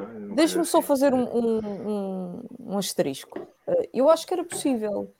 Com, com- talvez com um piloto hum, de, de hoje da Fórmula 1 não fosse possível, mas com, com dois atletas, acho que era Ah, sim. possível. Eu, eu também, eu acho que sim. Hoje em dia, em 2022, Hoje em dia, no dia de hoje, Messi há dois Ronaldo, atletas neste mundo chamados Cristiano Ronaldo e Lionel Messi completamente teriam- de acordo. Inês. teriam E não estamos de a falar só do mercado português, estamos a falar de Sim, sim. forma global. Atenção que o funeral do Ayrton Senna não foi transmitido em direto apenas em Portugal e no Brasil, foi transmitido em direto em muitos outros países. Porque, de facto, como o Pedro dizia, ele era um personagem global. Uhum. E, e- Mas tem, tem, tem- se quiserem, tem um exemplo que não, não dista tanto de nós quanto isso, que é o, eh, o Kobe Bryant, o que, o que lhe aconteceu, e a Sport TV, por exemplo, transmitiu a homenagem. Ainda durante- assim, demorou, durou umas horas. Eu sei que não é a mesma coisa, atenção, não, estou a Não, defender. pois. O que eu digo é, se acontecesse hoje, provavelmente haveria outras formas de acompanhar, não seria. Eu provavelmente não teria que faltar à escola para, Mas para acompanhar. ainda assim não toca Pedro. aquele. Eu, eu consigo lembrar Não, não, onde é que estava. Não quando cintila soube- da mesma maneira. Sim. Eu, eu, Sim. eu lembro-me onde é que estava quando, quando morreu o Kobe Bryant, ou quando soube que morreu o Kobe Bryant, mas não é aquela, apesar de ser a figura que é, não é aquela figura que toca Não é, as estrelas. Não é, não, não, não, não toca às estrelas, exatamente. Mas é interessante. E este painel é muito demonstrativo daquilo, da forma como nós, e somos todos portugueses, olha, e gostamos todos de corridas, uns há mais tempo do que outros, e, e não tem muito a ver sequer com a idade, da forma como nós olhamos para o Ayrton Senna e para a morte do Ayrton Senna. Eu, como mais velho, eu já trabalhava, estava em Imola para mais, e, e portanto tenho, se calhar, um distanciamento profissional eh, que se eu tivesse a idade do Pedro ou do João ou do Alexandre, que estavam nos seus teen years ou por ali, e portanto viviam a Fórmula 1 de uma forma um bocadinho diferente, estavam nos anos em que nós nos apaixonamos pela Fórmula 1, ou mesmo o caso da Inês, e o Pedro também está nesse grupo, ou do Ricardo, que ou não tinham sequer nascido ou, ou- ou tinham acabado de nascer, e portanto temos de olhar, olhamos sempre diferente para estas situações e tem muito a ver com os anos. Se me disserem assim, qual foi a morte na Fórmula 1 que marcou mais? O Roger Williamson. Muito mais do que a morte do Ayrton Senna. Aquilo para mim foi dantesco. Só que o Roger Wil- Williamson não é o Ayrton Senna, mas para mim, aos 11 anos de idade, ver aquilo, eu já disse isso várias vezes, foi dantesco. A morte do Ayrton não marcou da mesma maneira. Isso não impediu que eu, ao fazer o anúncio da morte para a RFM, não tivesse acabado com pingos de lágrimas no folha de papel. Porque eu sabia que a Fórmula 1 tinha perdido um enorme piloto, gostasse muito ou gostasse pouco, era um enorme piloto, e que a Fórmula 1 a partir daí ia ser diferente. E isso é que eu acho que a Fórmula 1 não morreu, a Fórmula 1 ressuscitou nesse dia. E aquilo que a morte do Ayrton Senna nos, nos trouxe, e a do Rotzenberger, e aquilo que tinha acontecido ao Rubens Barrichello e que aconteceu ao Leto e ao Lamido no arranque da corrida, foi que durante 20 anos nós não voltámos a lidar com a morte da Fórmula 1. E por isso é que eu concordo totalmente com o Vasco, a Fórmula 1 não morreu naquele dia. A Fórmula 1 renasceu e a morte do Ayrton Senna, por ser o Ayrton Senna, porque eu duvido que aquilo que aconteceu depois da morte do Ayrton Senna teria acontecido se só tivéssemos tido a morte do Roland Ratzenberger, pá, que era um, De acordo. Sem um, dúvida. um cara fantástico, um- um indivíduo simpaticíssimo, das coisas mais incríveis com que eu convivi no desporto motorizado como pessoa, mas não teria, não teria feito o arraial que foi depois aquele grande prémio do Mónaco, nem as mudanças estruturais E, e no regulamento no técnico. domingo, lá estavam todos à hora da corrida. Exatamente, exatamente. Portanto, é isso que também o Ayrton Senna marcou. O Ayrton Senna foi estruturante, e a morte do Ayrton Senna, neste caso, foi estruturante para o futuro da Fórmula 1, pelos bons e maus motivos, mas foi. E é esse o legado que o Ayrton Senna também deixa. E, e, por isso é que eu digo, a Fórmula 1 não morreu, a Fórmula 1 ficou mais viva, renasceu naquele dia. Deixa-me só acrescentar uma coisa para responder à Inês. Eu já acho que já disse aqui num podcast qualquer, para tu perceberes o contexto, Inês. Eu era pequeno, ia ao café com o meu pai, pá, e, tá, e, na altura a Fórmula 1 dava em sinal aberto. Era mais ou menos naquela hora eu ia ao café. E quando o Senna desistia, as pessoas deixavam-se, borrifavam-se para, para a corrida mais de metade do café. Levantavam-se e iam-se embora. Mesmo não é? quando tinhas o almoço de família e estava a dar a Fórmula 1 em fundo, o Senna desistia, mudava-se de. Calma, portanto, isto era mais ou menos quem é que era o Senna na altura. Mas respondendo à tua pergunta, eu acho que ias gostar. A minha dúvida hoje era como é que o Senna tinha acabado a carreira, porque eu, ele é uma daquelas pessoas que se alimentava de ter um Némesis, que é teres alguém, teres um, um opositor. Schumacher, Schumacher, Schumacher. Mas haveria de Talvez o, o Nemesis maior que ele podia ter tido. Eu, Muito mais que Ele alimentava-se muito disso. Ele Eu não alimentava-se muito tenho, disso. eu não tenho da- daquilo que já, de todas as corridas que já vi do Senna, de tudo aquilo que já li eh, do Senna, eh, e é dos pilotos sobre o qual mais li, mais vi eh, em quatro anos de, de cinco anos de, de Fórmula 1, eu não tenho grandes dúvidas de que seria Team Senna. Vamos pôr as coisas assim. Eh, tenho quase a certeza que me iria acontecer aquilo que o João Carlos no início referia, que é iria ficar desiludida com o Senna em determinados pontos da, da, sua, da sua carreira. Aquilo que eu não vejo hoje em dia é o reconhecimento da malta mais nova eh, em eh, admitir que o Senna não era perfeito e gostar dele mesmo com essas imperfeições. Calhar é ainda são fazer... muito novos para perceber que ninguém é perfeito, porque ele era impiedoso em barrar companheiros de equipa que não querias, como Fraser Warwick, a negociar com Warwick. psicológicos. fez Sim, o sim, sim, sim. Mas ao mesmo tempo parou para ajudar o Eric Comas e Uhum. depois era uma máquina, É, uma essa é das- máquina, Essas uma são máquina de ganhar. Deixa-me só dizer um episódio que eu acho que isto transmite uma- o que era a máquina de ganhar que ele era, e aqui o João Carlos Costa pode me ajudar nos pormenores. Quando o Donnelly tem o acidente em, em Jerez em 90, cara, um acidente horrível, uma coisa que, pá, que aquele cara de certeza Eu estava bem direto. não cumpria nada. Porra. Pá, ele vai lá ter, ele assiste à intubação e a retirar o, o capacete ao, ao Donnelly, que era amigo dele da F3, com quem ia praticar aeromodelismo e jantar fora, não sei o quê. Acha que aquilo é Para mesmo perigoso. gáudio do Martin Brundle, que testava que o, que o Donnelly não gostasse dele, gostasse do Senna. Mas o fantástico é que ele vê isto, fica preocupadíssimo e a seguir pega no, no, no McLaren e limpa os outros com o segundo avanço na pole position. Ele era este tipo de máquina. Era uma coisa pá, que até metia, era um bocado como o Pedro Filipe às vezes, aquilo que gostava, gostava até. Às vezes ficava-se com um bocadinho de nojinho do, do, do um gajo que viu aquilo, a seguir pega no carro e limpa os outros por um segundo, pá, era uma máquina. Mas eu acho que isso, isso é marca, a imagem de marca dele, não é? Ele quando baixa Olha, a viseira sim, sim. é uma pessoa completamente diferente. Alexandre, deixa-me vos mostrar uma coisa. Eh, há- há- se calhar algum de vocês tem isto. Isto é uma revista publicada. A ver se eu te consigo pôr em destaque. Olha o Pedro Nascimento. É a capa da revista, o Pedro Nascimento. Não, mas espera aí, mas tenho. Mas já Também podia ser. mostrar. Ah, espera aí, já Ah, sei o que é que tens de fazer. Isto, é falta de habilidade. Ah, exato, era Exato, um exato. Ele era grande fã. Mas, mas está aqui nesta revista também. Eh, Esta revista foi um especial eh, feito pelo Autosport no início de 1992, que tem um texto incrível sobre eh, a ilha do Ayrton, da família Senna, escrito pela Betícia Assunção, que foi durante muitos anos a sua Relações Públicas, uma mulher interessantíssima, que depois veio a casar com o Patrick Head, depois da morte do Senna. Eh, acho que agora já não são casados, mas e que era eh, ERP do Senna e fez um texto sobre o paraíso do Senna, o outro lado do Senna, que o Autosport publicou com umas fotos incríveis de um fotógrafo japonês ainda mais incrível, chamado Norio Koike, e que tinha um editorial do Ayrton Senna. E as últimas palavras do Ayrton Senna neste editorial, acredito que tinha sido a Betis que escreveu, mas ele deu a chancela, são as seguintes. Uma das minhas características mais marcantes é a perseverança, o lutar sempre. O meu objetivo continua a ser o de vencer o máximo possível. Adoro a sensação de estar aprendendo, melhorando a cada dia, a cada corrida, a cada ano. Adoro a velocidade, adoro quebrar recordes, adoro vencer. E enquanto eu sentir tudo isso dentro de mim, vou continuar correndo, atrás de vitórias, de recordes e de títulos. Isto era o Ayrton Senna. E é engraçado, eu não me lembrava do que tinha escrito, eu fiz aqui uma história sobre o Ayrton Senna, sobre a carreira, e o livro da reportagem começa assim. O Ayrton é engraçado porque eu, não, eu fui buscar a revista há bocado e isto vai um bocadinho de encontro àquilo que eu disse de início.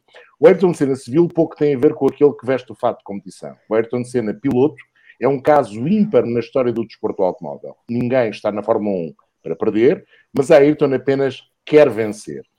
Segundos lugares não lhe interessam. A vitória em cada prova é o desafio máximo e o título no final do ano a consagração lógica.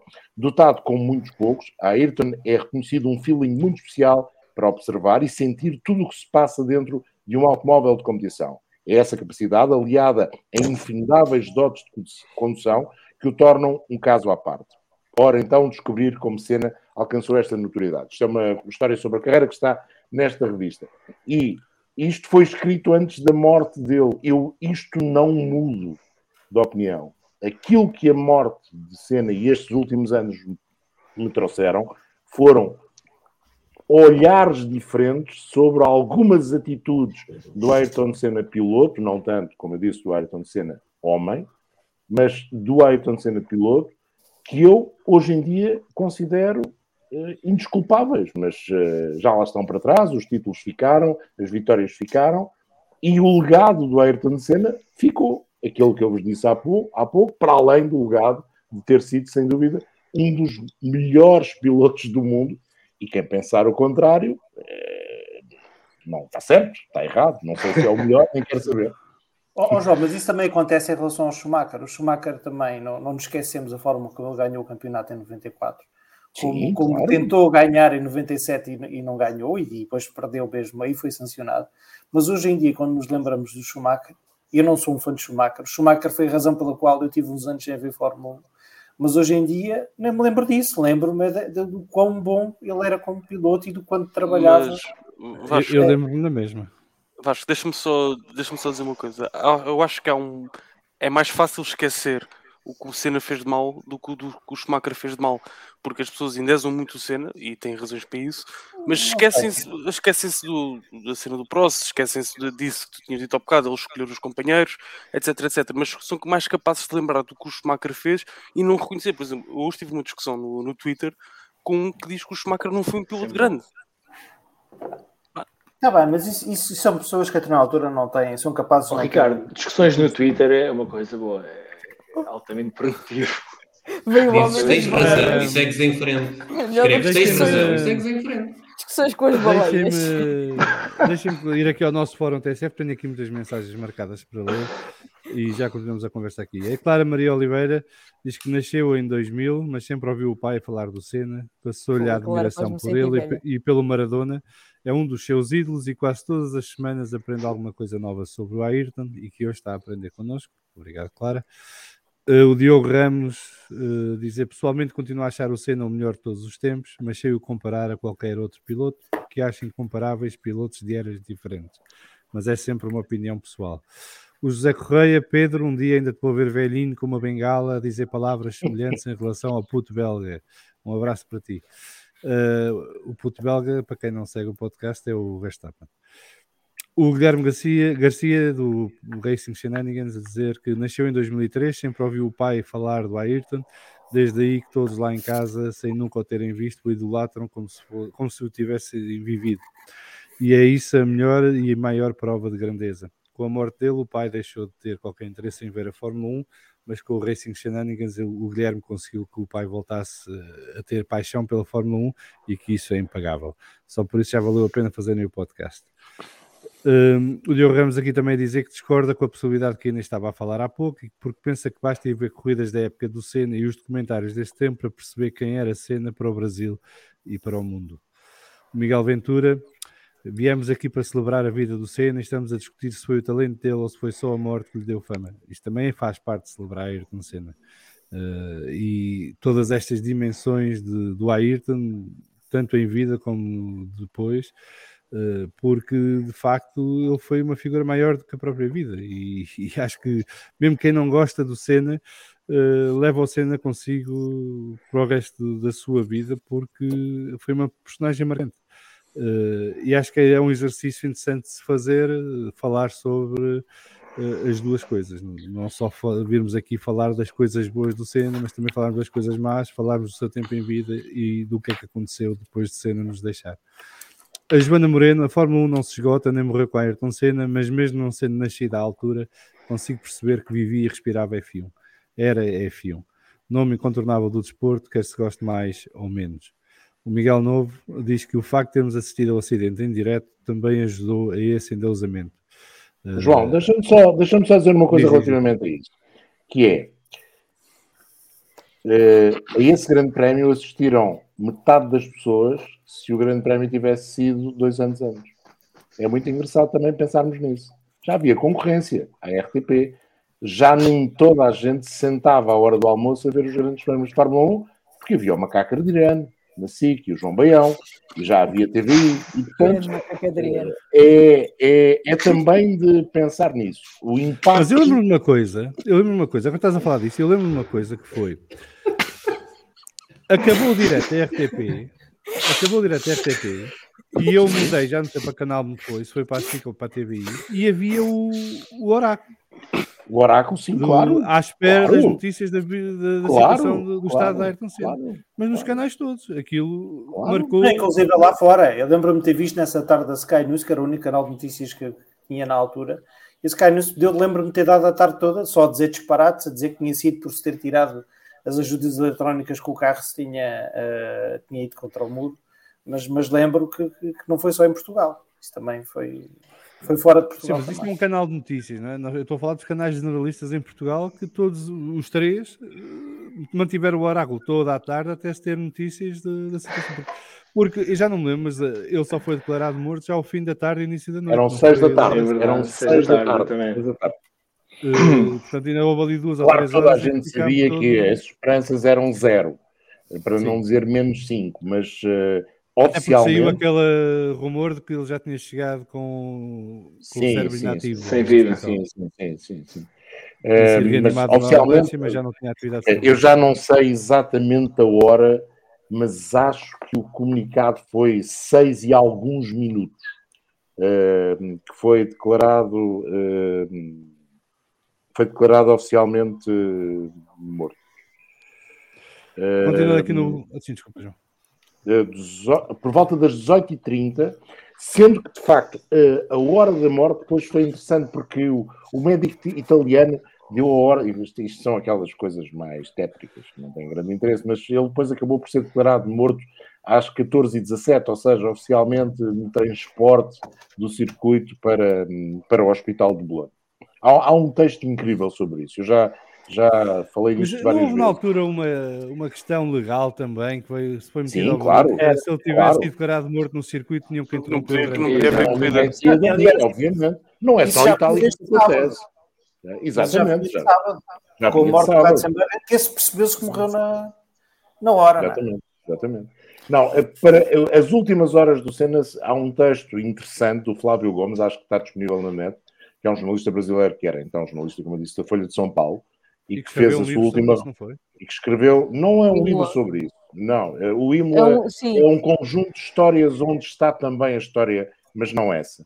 Ele publicou um texto, aliás, escreveu um texto que nunca foi publicado na Folha, foi censurado e isso fez com que ele saísse da Folha de São Paulo uh, nesse, nessa segunda-feira. Nunca mais foi jornalista da Folha e nunca mais foi enviado especial da Folha e da Rádio PAN. Ele trabalhava também para a Rádio PAN. Um, à, à Fórmula 1. Mas ele escreveu um texto, até por um bamburro de sorte, uma das médicas que estava no hospital de Bolonha era brasileira e tinha sido, eh, enquanto miúda, namorada dele, e portanto, aquelas coisas que acontecem por acaso.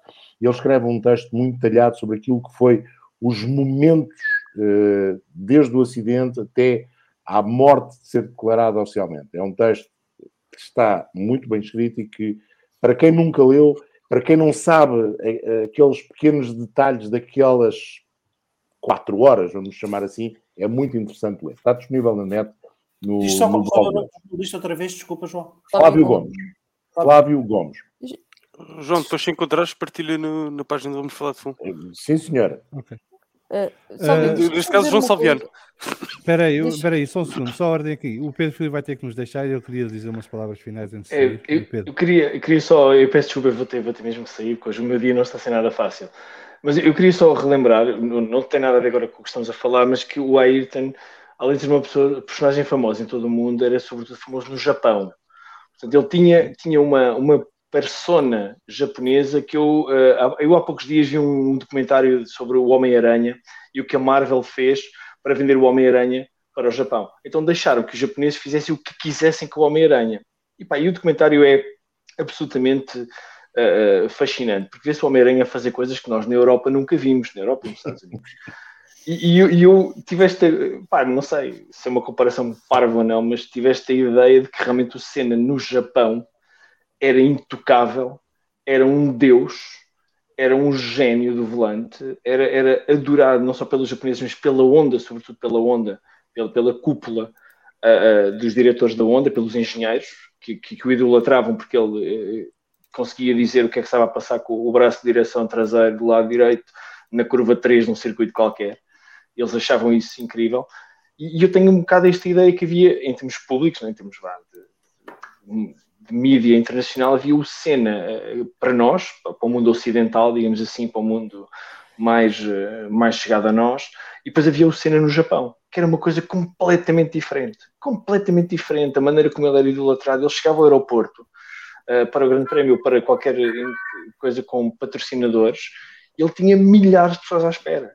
Nós vemos as equipas do Real Madrid, os Galácticos, a chegarem quando iam jogar lá para ganharem dinheiro ao Oriente, e via muita gente, é verdade. Mas o Senna já fazia isso nos anos 80, no final dos anos Mais do 80. que isso, Pedro, o- a transmissão da Fuji TV, que dava a Fórmula 1 na Sim. altura, era.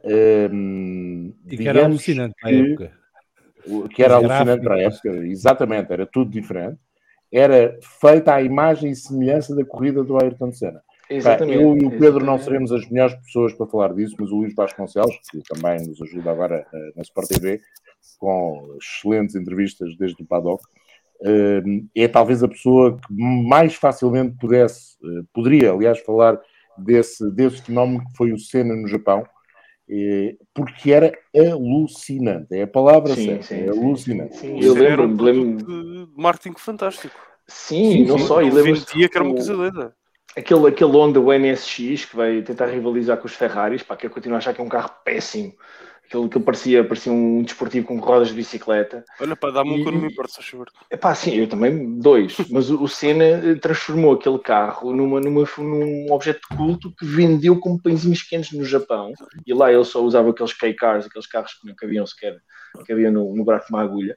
Mas o que é certo é que ele era uma figura especial e o Japão ajudou a projetar eh, comercialmente a imagem do Senna. E isto é uma coisa que às vezes nós nos esquecemos um bocadinho na Europa, é que havia outro Senna, para além deste que nós conhecemos. O Senna imperfeito, o Senna que era ou adorado ou odiado. O gajo no Japão só devia ter adoradores. Um, eu, eu acho que Pedro, o deixa-me assunto... só interromper-te só num segundo. Sim, sim. O, o Pedro Nascimento ou o João Carlos Costa são capazes de me ajudar. Ah, no ano passado, a Red Bull, com o Checo ou com o Max, já não me lembro, apareceu com o NSX Senna. E foi, Sim. foi um delírio porque era o carro do Senna está a ser conduzido hoje em dia por um piloto e a malta dos TikToks, dos Twitters e isso tudo, que os putos, epá, adoraram porque um piloto de hoje em dia estava a conduzir o carro do Senna e foi, um, pá, foi uma jogada de marketing mas- bestial foi da Red. Bull. Foi, foi porque não viram aquele vídeo do Senna a guiar o, o NSX de sapatinho italiano e de meia branca. Fantástico. Exatamente, exatamente. Mas olha, desculpa, desculpa, Depois interrom-. Desculpa interromper, porque eu vou ter, vou ter mesmo que sair. Pedro, Eu queria só fazer. Eu queria fazer só aqui a, a deixa para o Alexandre fazer esta assistência. Para o Alexandre, fala-me da Xuxa, por favor. Eu vou sair, mas eu vou ouvir isto aqui a bocadinho. Vamos vocês todos, um grande, um grande abraço, beijinhos. Um abraço, Pedro. Desculpem ter Um abraço, saído. Pedro. Até a próxima, obrigado. Abraço. Obrigado.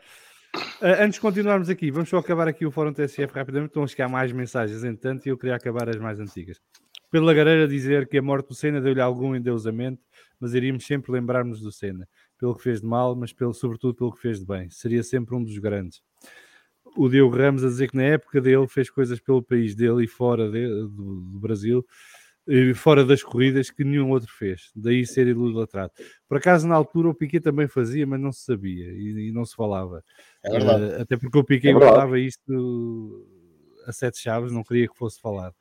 Uh, mas o Senna passou sempre como o herói do povo numa altura muito complicada de- da vida do Brasil uh, e em que havia muita pobreza e era, era do, do- da hiper, Era- hiperinflação. João, era duplamente horário, um herói do povo, porque de facto tinha esse apoio eh, através de iniciativas em que, que envolviam eh, dinheiro e a sua presença e isso arrastava multidões, e depois porque era num Brasil que passava por enormes dificuldades, aquele que nessa altura eh, fazia despertar o gosto de ser brasileiro com aquilo que fazia no domingo aos grandes prémios e que levava, como eu dizia há pouco, o Brasil a levantar muitas vezes às sete da manhã para ver ao domingo, que era dia de descanso, supostamente, para ver o Ayrton Senna.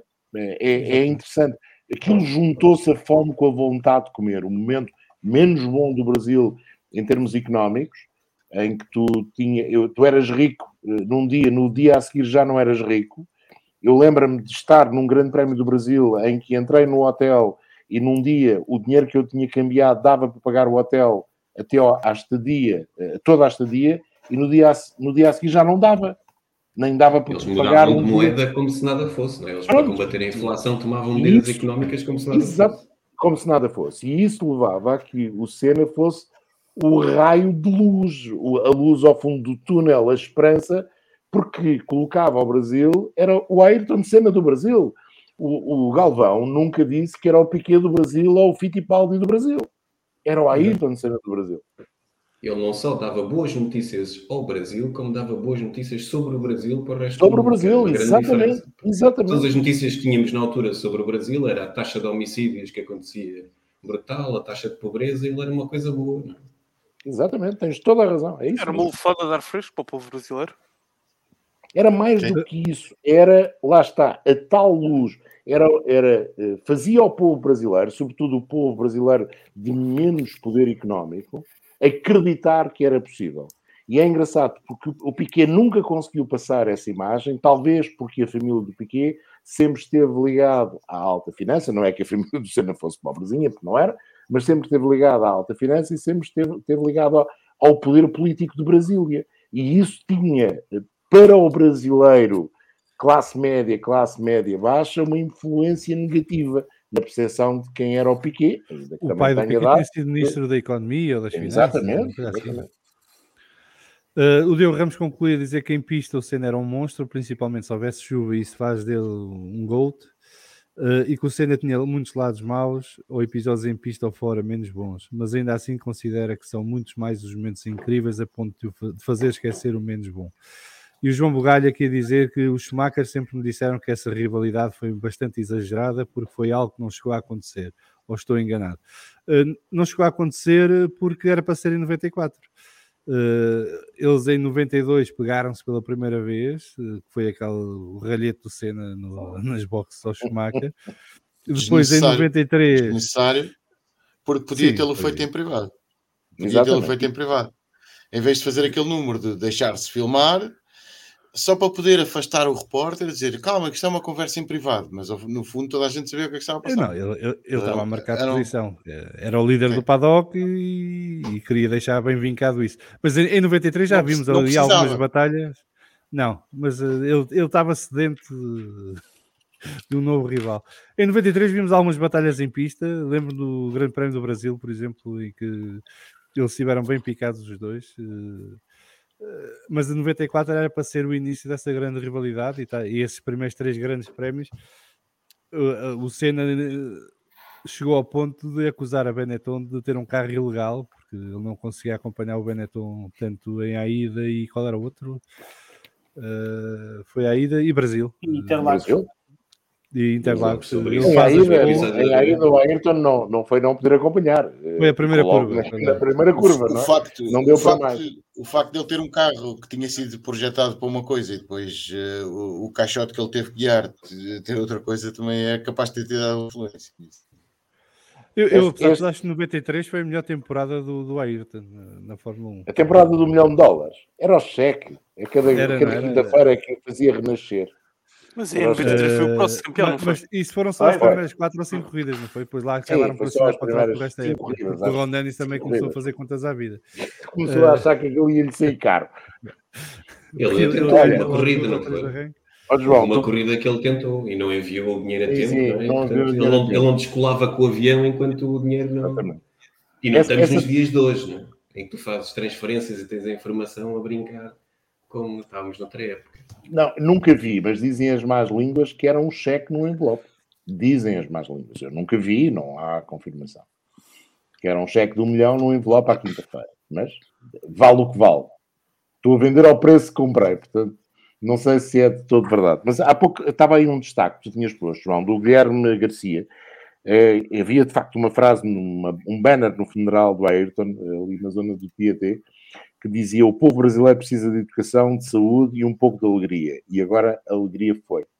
É- Era isto mesmo que nós dizíamos. É, Era um bocadinho de alegria que o povo brasileiro, sobretudo as classes menos favorecidas, tinha aos domingos, de 15 em 15 dias, naquela altura normalmente era de 15 em 15 dias, com a possibilidade de ver o Ayrton Senna ganhar e o hino brasileiro ser tocado no final.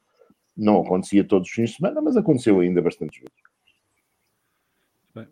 E Ricardo, tens as grandes tu- marcas brasileiras na Fórmula 1. não é? Claro, As claro. grandes emblemas brasileiros. Claro. Desculpa, João. Ah, não, tá bom. Ricardo, tu que és o grande impulsionador deste episódio, conta-nos lá porque é que a Ayrton Senna te marca tanto. Foi por influência do teu pai? Foi por, pela tua Hum. própria curiosidade em descobrir quem foi a Ayrton Senna? Eh, Conta-nos um bocadinho. Por influência do meu pai, não foi. O meu pai era um ferranho do Piquet, do Prost e do Schumacher, portanto, tudo o oposto do Senna. Mas o meu pai, eu não sei se já, já, já disse aqui no, no, no podcast, mas acho que já disse a ti em privado: o meu pai gravou todas as, as corridas em VHS e a única que deitou fora foi a da morte do Senna, em 94. Uh, e depois o Piquet, eu, a primeira vez que eu ouço falar do Senna é uma história muito gira, porque o meu pai comprou um disco numa, numa estação de serviço da Tina Turner e que tinha a música o Simple the Best. E eu adorei aquela música. O meu pai disse-me assim: pá, sabes que esta música era para, era para o Ayrton Senna. Não era, mas foi usada para o, para o Ayrton Senna. E eu, pá, no meu alto dos meus 5, 6 anos, fui, fui ver, fui ouvir Ayrton Senna lá no- nos livros do meu pai, nas revistas do meu pai, e, e despertou-me uma curiosidade enorme para, o- Ayrton, porque eu não vejo o Ayrton como. O Ayrton para mim é um mito, porque eu nunca vi o Ayrton a correr. Eu só ouvi aquilo que me contaram e só vi aquilo que pude ver na, na internet, no YouTube, no, na F1 TV, whatever. Portanto, para mim é um mito aquilo que o Ayrton foi. Eu há bocado estava a dizer que ele poderia ser considerado um mártir para muitas pessoas, porque para mim eu vejo-o como, como isso. Vejo-o como um tipo que era bestial em pista, era bestial à chuva. É a história que sempre que eu estou a falar de Fórmula 1 com alguém que já não vê Fórmula 1 porque disse que o último grande talento que entrou na Fórmula 1 foi o Senna. É a corrida de- da sexta marcha em Granada, não sei em não sei em que é Brasil. foi. Grande Prémio do Brasil. Foi 91. Primeira uma- vitória dele no Brasil. Foi difícil, mas finalmente conseguiu ganhar no Brasil. E em, em sexta, segundo o que dizem, não sei se essa história Sim, é é 100% fácil. verdade. É que não foi no Grande Prémio ele. Ele eh, fez muitas voltas só com sexta velocidade no final. Muitas voltas é relativo, mas fez algumas voltas com o carro apenas em sexta velocidade. É E o saiu- endeusamento que, que fazem de que o Ayrton ganhou a corrida toda em sexta marcha e é, Não. um, é um herói. Não, foi só no fim. Mas, Foi mas nunca Foi só no é fim. Mas foi. Nesse Mas- dia, mas deu na mesma. foi. Nesse dia Não, eu não li, eu não. Inês, eu não li que, que ele fez isto. Eu ouço as pessoas a dizerem, quando eu falo de Fórmula 1, porque eu falo de Fórmula 1 constantemente, eh, sou um bocado chato até, eh, dizem-me sempre, pá, o único, o último gajo bom na Fórmula 1 foi o Senna, porque o Senna ganhou uma corrida toda em sexta marcha. Não, E é quem aquele- diz isso sabe o que está a dizer? Não. não. Quem diz isso Não. percebe Não. Não, mas há, há uma coisa, há uma coisa que eu digo, só duas Ricardo. vezes, só duas vezes, desde que depois da Fórmula 1, só duas vezes vi uma vitória ser celebrada daquela maneira por quem estava nas bancadas. Foi essa do Senna em 91 no Brasil e foi a do Alonso em 2012 em Valência. Eh, em que Não- houve a comunhão perfeita entre público e, e piloto. João, Eh, eu estava nessa, vi- nessa vitória de 91 em Interlagos. E na altura eu não fazia para a televisão, fazia para o Autosport. E digo-te, o som do público a festejar, e não foi só na última volta, foi um, nas últimas duas voltas, e um, o, quando ele corta a meta, as pessoas perceberam rapidamente que o carro tinha um problema, e quando ele corta a meta, a meta o bruá é indescritível. Aliás, acho que Isto, há. isto que o João está a dizer no, no o documentário do Asif Kapadia, se, se ouvirem muito alto essa parte, percebem perfeitamente isto que o João Carlos Costa está a dizer. Cena. Foi incrível. Barulho, incrível. barulho, pá, é uma coisa inacreditável. A sala de imprensa de Interlagos Dizerem muito, era pá, tudo. É Era, era tudo menos que insonorizada. Eh, pior só mesmo a antiga de- do circuito da terra do João Salviano, que era um forno quando estava calor e Da minha terra, entre aspas. Entre, entre aspas, entre aspas.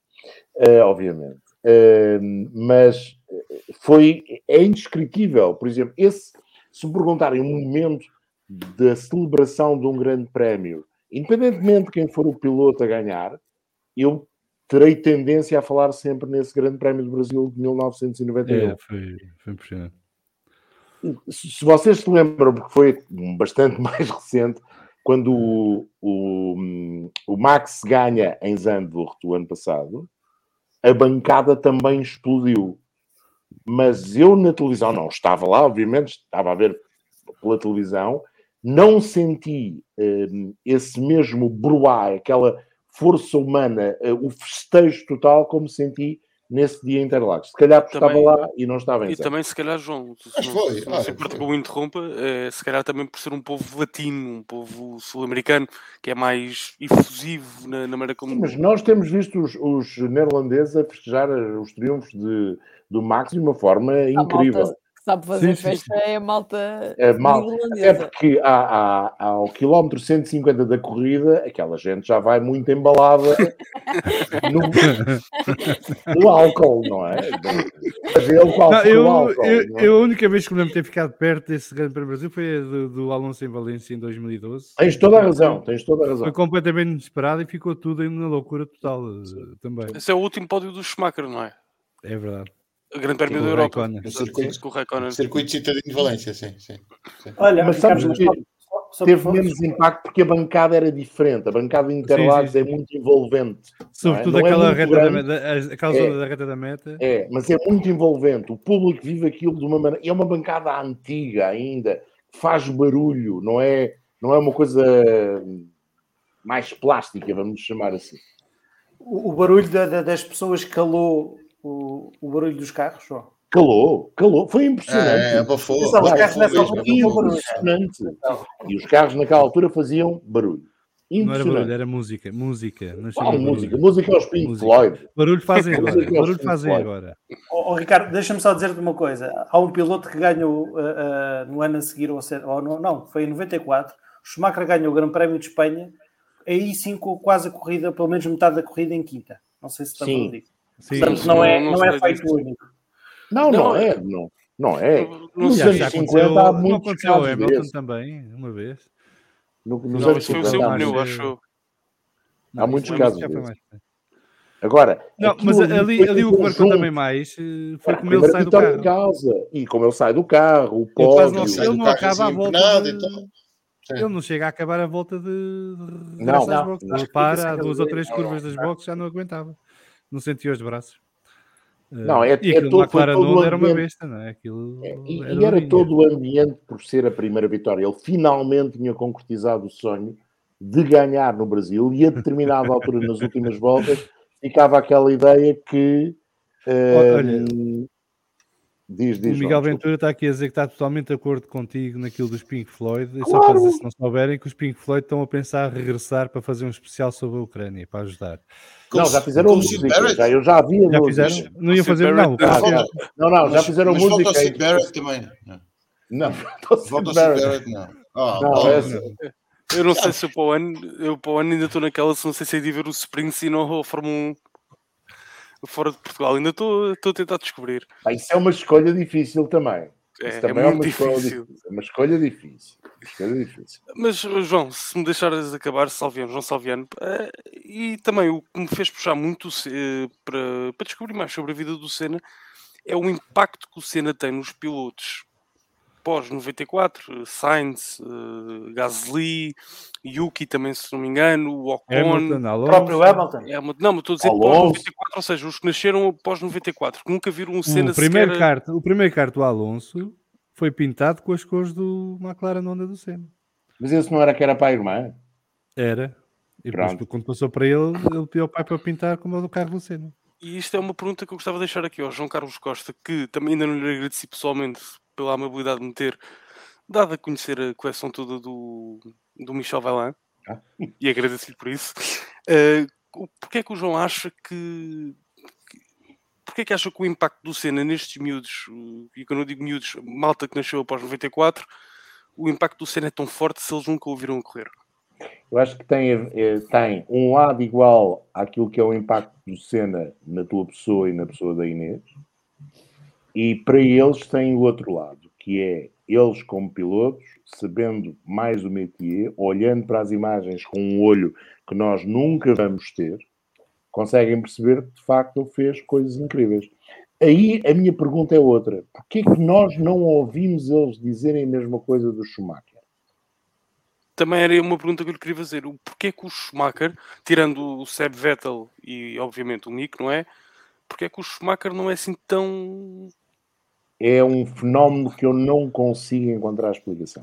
Por, Porque o Alonso, suspeito- ganhou. porque o Alonso Eu- eu bateu. tenho- E o Alonso corre com Eu ele. tenho, não, eu tenho uma explicação muito simples. Porque é alemão.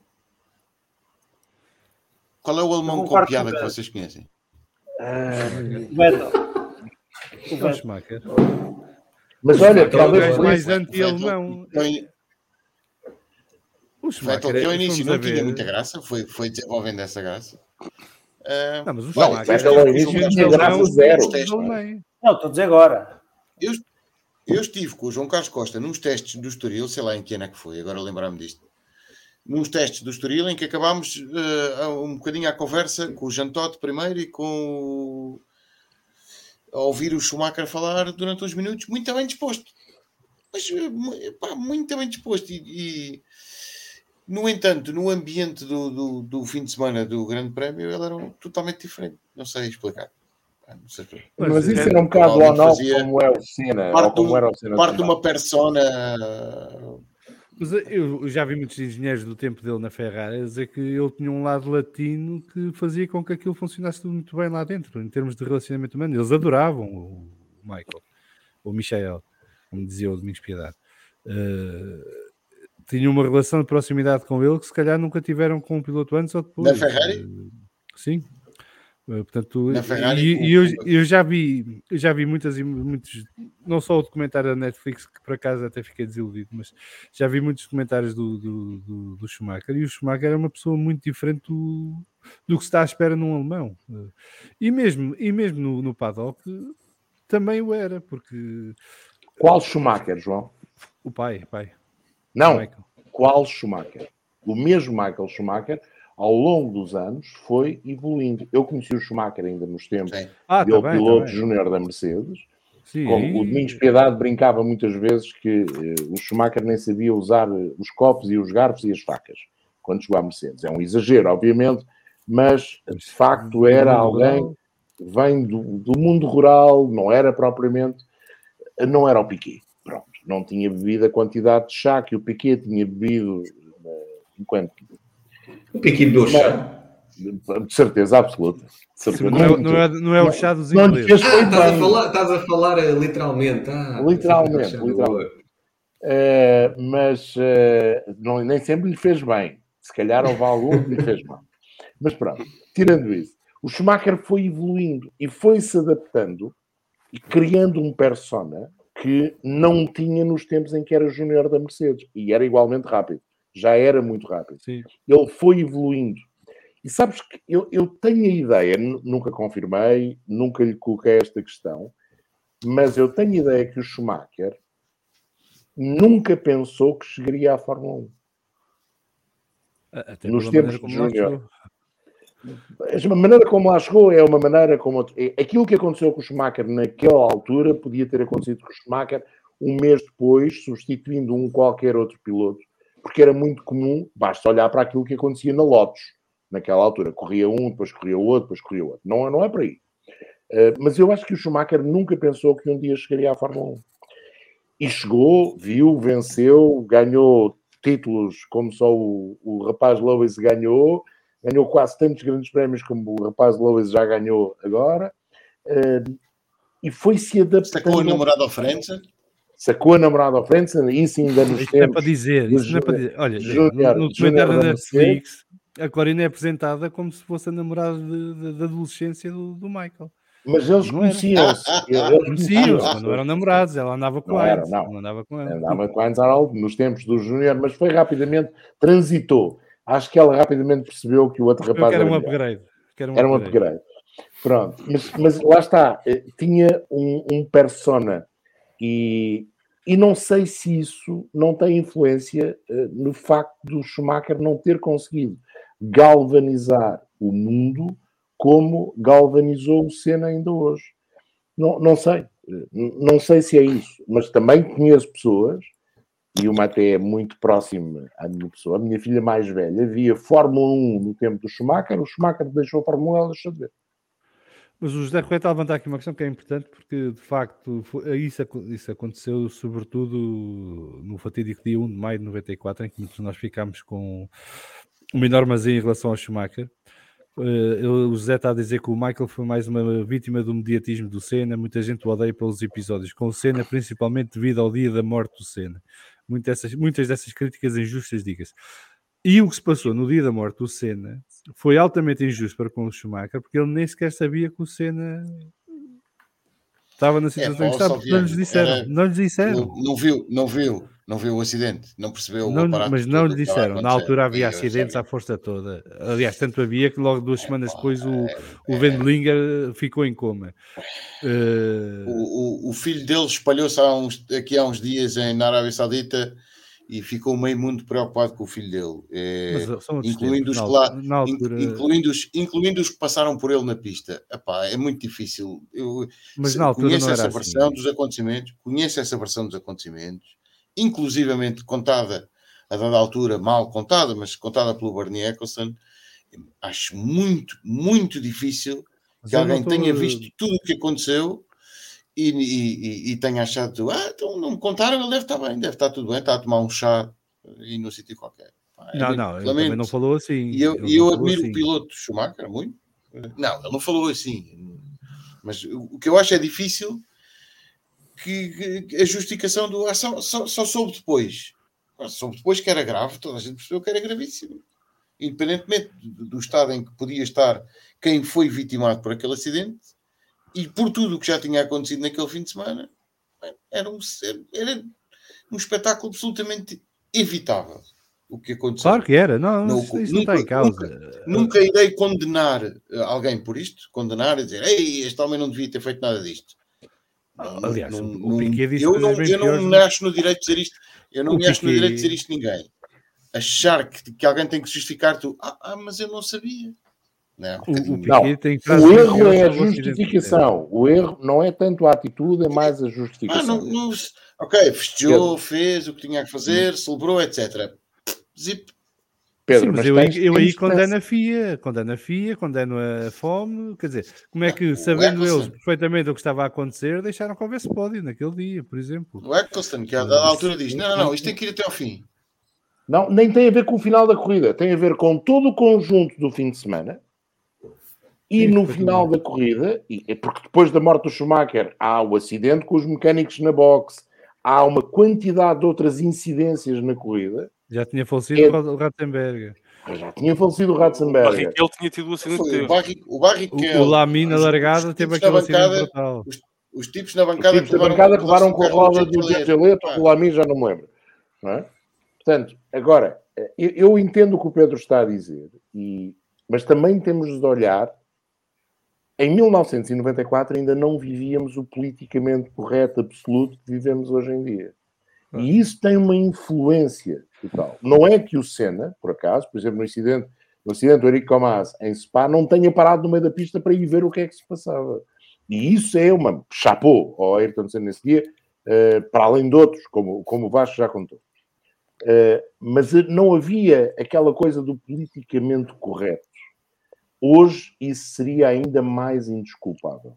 Agora, eu não acredito que o Schumacher não soubesse que algo de grave tinha acontecido, até porque a corrida foi interrompida, obviamente, não é? E, portanto, havia pelo menos o rumor que algo de grave tinha acontecido.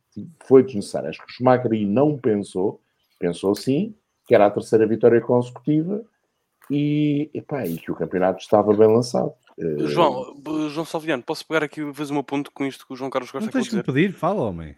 Uh, João, João, Bert, Young Timers, Vasco e João Salviano. Inês, não te pergunto a ti porque nós na, altura ainda não, não acompanhávamos.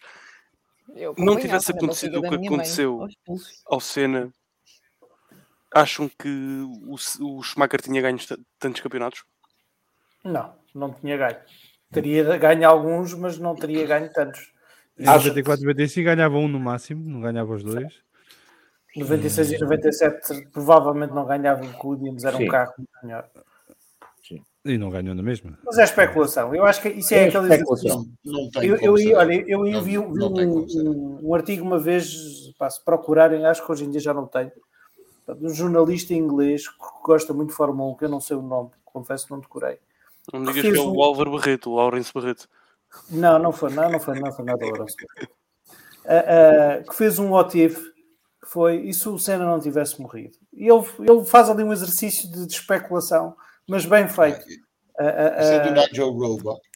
acho que se- é, é capaz Mas, de Roebuck. Mas a ser, pergunta que eu também faço é: o Senna, na altura da morte, não sei se já teria feito os 34 anos, ou seja, já Sim. estava numa fase descendente da, carre... da, Ah, da o carreira. Russell não, ganha- não. o Russell ganha o campeonato com quase 40 anos, ou com 40 anos. Portanto, o Prost ganhou o último campeonato, João ajuda-me, e Pedro, e Salviano, também O- muito perto o dos Lauda? 40 anos. Prost ganhou O Alba 93 também. com 36 ou Portanto, não, não- 37. Então vá, e se calhar, 37, acho eu. 37, João. Acho que já tinha 37. 37. Acho que já tinha se calhar 37. Já ainda houve- o Alonso ganhar um campeonato com mais de 40 anos. Portanto. Ó Freud, já houve uma altura em que os pilotos chegavam à Fórmula 1 já com carta de condução para andar na estrada. O. Berger estreou-se aos 27.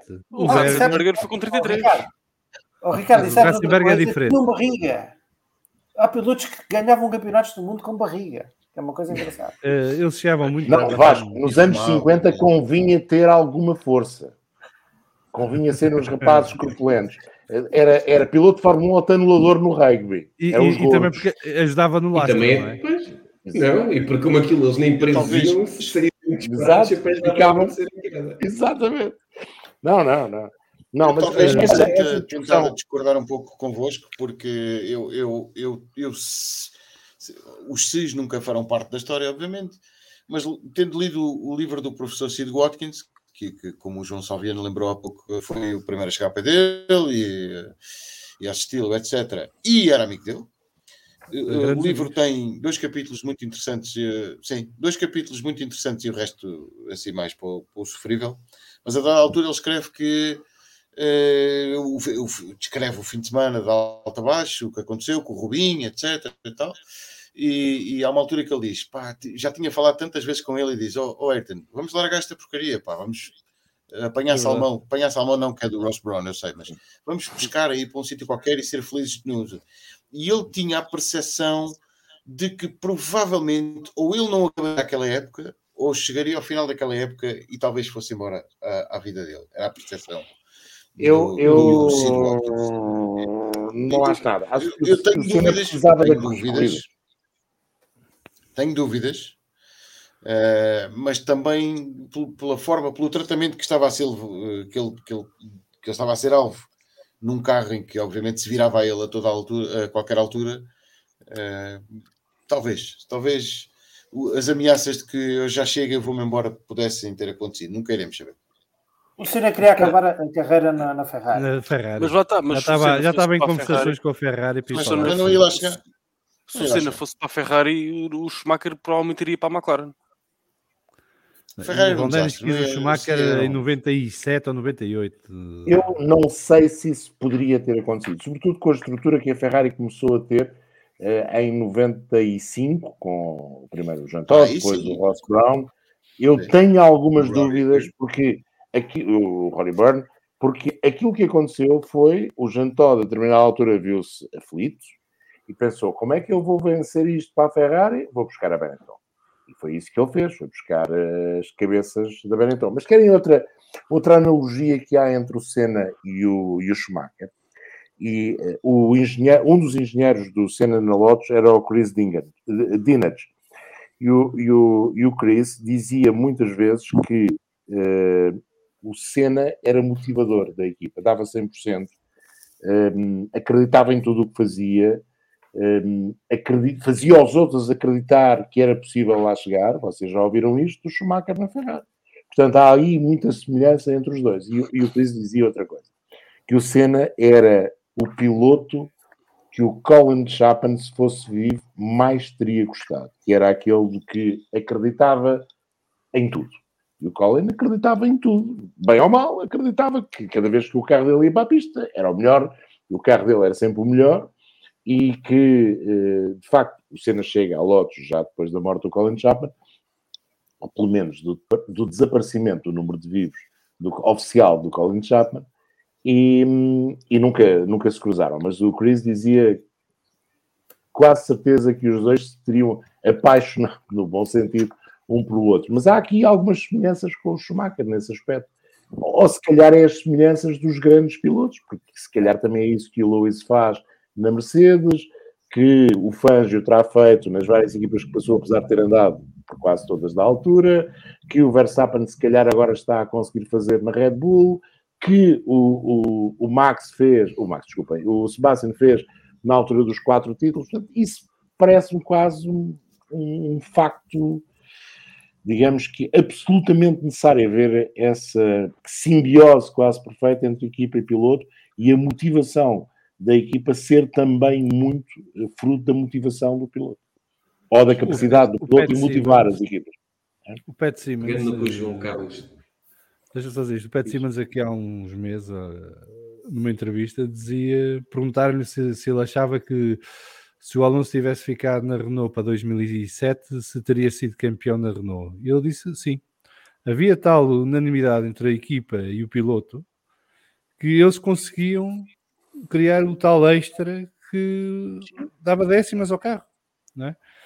Eh, e portanto, os grandes pilotos fazem isso às equipas. Eh, e quando começa a correr bem, aquilo entra num elan impressionante. E foi isso que aconteceu à Ayrton na, na McLaren, por exemplo. Também foi o que aconteceu ao, ao, Hamilton no ano passado, que não tinha um carro tão competitivo como gostaria de ter tido. Era muito competitivo, mas não tanto como eu estava habituado.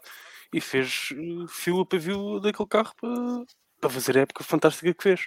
Mas perdeu. os cavalos extra no fim também quando se fala quem é o melhor piloto de todos os tempos, eu acho que é muito mais giro comparar esse tipo de personalidades e não tanto os resultados, ou tentar perceber se o Hamilton com o carro do Fangio seria campeão do mundo, ou se o Fangio com o carro do Hamilton seria campeão do mundo. Certeza Olha, que não, porque não podia esta, lá Imagina lá esta. Imagina lá o Ayrton de Senna na era do simulador. Por exemplo? Por o, homem, exemplo? o homem não dormia. Vivia, vivia em Walking. estava simuladores, enjoava nos simuladores. Sabias disso? Mas, mas naquela altura era diferente dos simuladores.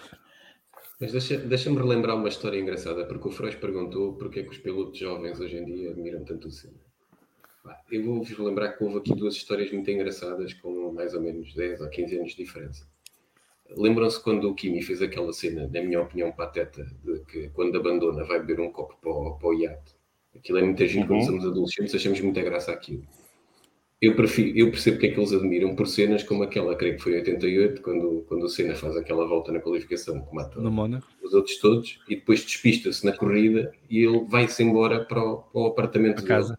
Fecha-se no apartamento e o João Ramírez passou o dia inteiro a telefonar até que a senhora lá conseguiu convencer a, a senhora empregada que tomava conta da casa a passar-lhe coisa. Que ele, ele estava tão mal, tão mal de ter acontecido aquilo, que é assim, os animais de competição, que adoram ficar em primeiro lugar, não conseguem lidar quando fazem o erro daqueles. Eu acho que também atrai os pilotos e as pessoas a ver que ele, para ele gostava-lhe tanto perder quando tinha tudo para ganhar, vê lá que ele foi-se fechar no apartamento e não queria ver ninguém. E eu acho que isso também exige e também faz esse fascínio sobre esses pilotos, porque fazer o correto quando não faz não é de um animal de competição. O que é do animal de competição Concordo. é ficar todo fecundado, para não dizer outra palavra. Concordo absolutamente.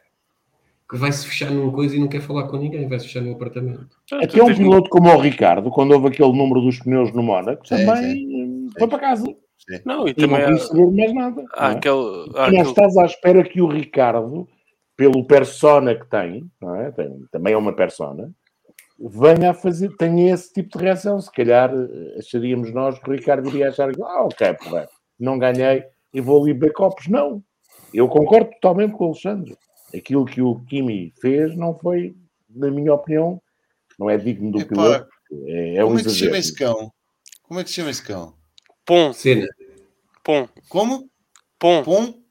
pom. O João Carlos Costa teve um gato que era o Kimi, só para avisar.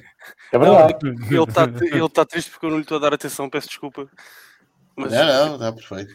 eh, Não é o mas- primeiro animal de estimação. Atenção, tive um gato que era o Kimi Raikkonen na altura em que o Kimi chegou à Fórmula 1. Que o gato era branco e tinha na cabeça uma parte tipo Garfield e na cauda, e portanto ficou o Kimi Raikkonen, que era um, era um puto. ele- O gato foi para lá para casa muito bebê ainda, era o Kimi Raikkonen e ficou o Kimi Raikkonen. Este aqui é um, é um parvo, coitado. Muito bem. Já vamos em duas horas de conversa. eh, E não falámos de nada.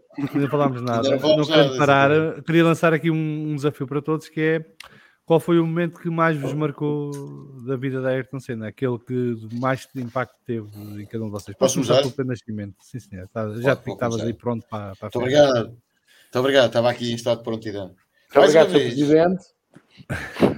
Presidente. Obrigado, prometo ser breve. Eh, Como é, que, como é que dizem na Assembleia? Já vou terminar, Sr. Presidente. Presidente, Já vou terminar, Sr. Presidente. deputados, Quase a Eh, terminar. senhores deputados, exato. Senhores deputados, eh, mais uma vez, o que é que eu me vou lembrar? Eh, pá, não sei porquê, mas já vos, já vos contei isto há pouco. Tenho, tinha que meter o Domingos Piedade. Há um momento, eh, o Senna está no Estoril, eh, a seguir à qualificação, e, e há um especial qualquer da RTP com o Domingo, com o Domingos, sim, sentado à sombrinha de um chapéu de sol, com o Ayrton ao lado, e o Domingos faz assim ao relógio e diz-lhe: Ayrton, se eu cronometrar aqui 1,25, não sei se era isto o tempo, já não me lembro, se eu cronometrar aqui 1,25,2, você consegue descrever-me a sua volta de qualificação? E ele diz: Não, ah, aquilo sabe, tem ali a curva 1 é assim e tal, e o carro ali comporta-se e tal, e depois você está a subir na VIP e tal, e não sei o que mais. Verdade ou mentira? Eu não sei se é eh, verdade, também já não está cá quem pode comprovar se é verdade ou não. Hum, o certo é que ele acabou de falar da volta de qualificação e o Domingos disse: Ok, 1,25 ponto não sei o quê. Eh, só, só podia ser um tipo especial para falar de uma coisa sobre a qual não queria falar durante o tempo que supostamente teria durado aquela volta de qualificação. O que me remete também para um vídeo que vi mais tarde do Ayrton Senna num kart no Japão, a fazer uma volta a um circuito, a fazer um tempo 55, não sei o que mais, depois fez meia volta e fez o mesmo tempo da pista ao contrário. Portanto, tinha que ser, tinha que ser um gajo realmente especial. Foi isso que me marcou mais. Muito bem. Quem te segue? Vasco, estás aí com cara de quem está pronto. É pá, não, por acaso não estou. eh, tenho- porque estava aqui, epá, não tenho nenhum momento da vida do, do, do Ayrton de cena especial, eh, eh, eh, porque, porque eu, eu depois do Senna ter morrido li muitas coisas sobre o Senna eh, e hoje em dia vou lendo as coisas que vão aparecendo, não, já não aparecem muitas, mas, mas li muito. Li muitas coisas e acho que hum, o que me, o que me surpre, o que sempre depois eh, passei a, a admirar na vida do, do Senna, mais do que ser um grande piloto, é que era um grande homem e que fazia muitas coisas que não eram conhecidas do público, eh, que ele próprio também não fazia. E- e- e o Senna usava muito a sua vida, a sua imagem para, para promover causas importantes, que eu acho que isso é importante. Eh, eh, mas depois também fazia muitas coisas sem se saber, e houve muitas que se souberam Uh, depois de ele ter morrido, há uma história de um miúdo em Itália que, que estava em coma, que era muito fã do Senna, e que o Senna sempre que ia à Itália ia ver o, o, o miúdo em coma. Não, depois não sei se o miúdo recuperou ou não, tenho ideia que sim, mas confesso também não sei muitos detalhes. Mas depois, quer dizer, o, o Alexandre já falou dessa, dessa história. Eu acho que a história do, do quando o Eric Comas tem, tem aquele acidente na, na Bélgica e o Senna, a primeira coisa que faz, é, faz duas coisas quando chega ao pé do carro, desliga o carro e fica-lhe a segurar o pescoço. Uh, e isso, até remetendo um bocadinho para o que se estava a dizer do Schumacher, é um bocadinho representativo da diferença de, de, de pilotos que existia. E, e, E, eu acho que isso é- era, era uma das, das formas. O Senna, nesse aspecto, se calhar podia não ser muito diferente de tantos outros que lá estão. Mas, eh, mas o que é facto é que era mais umas. Eu hoje em dia olho mais para essas coisas.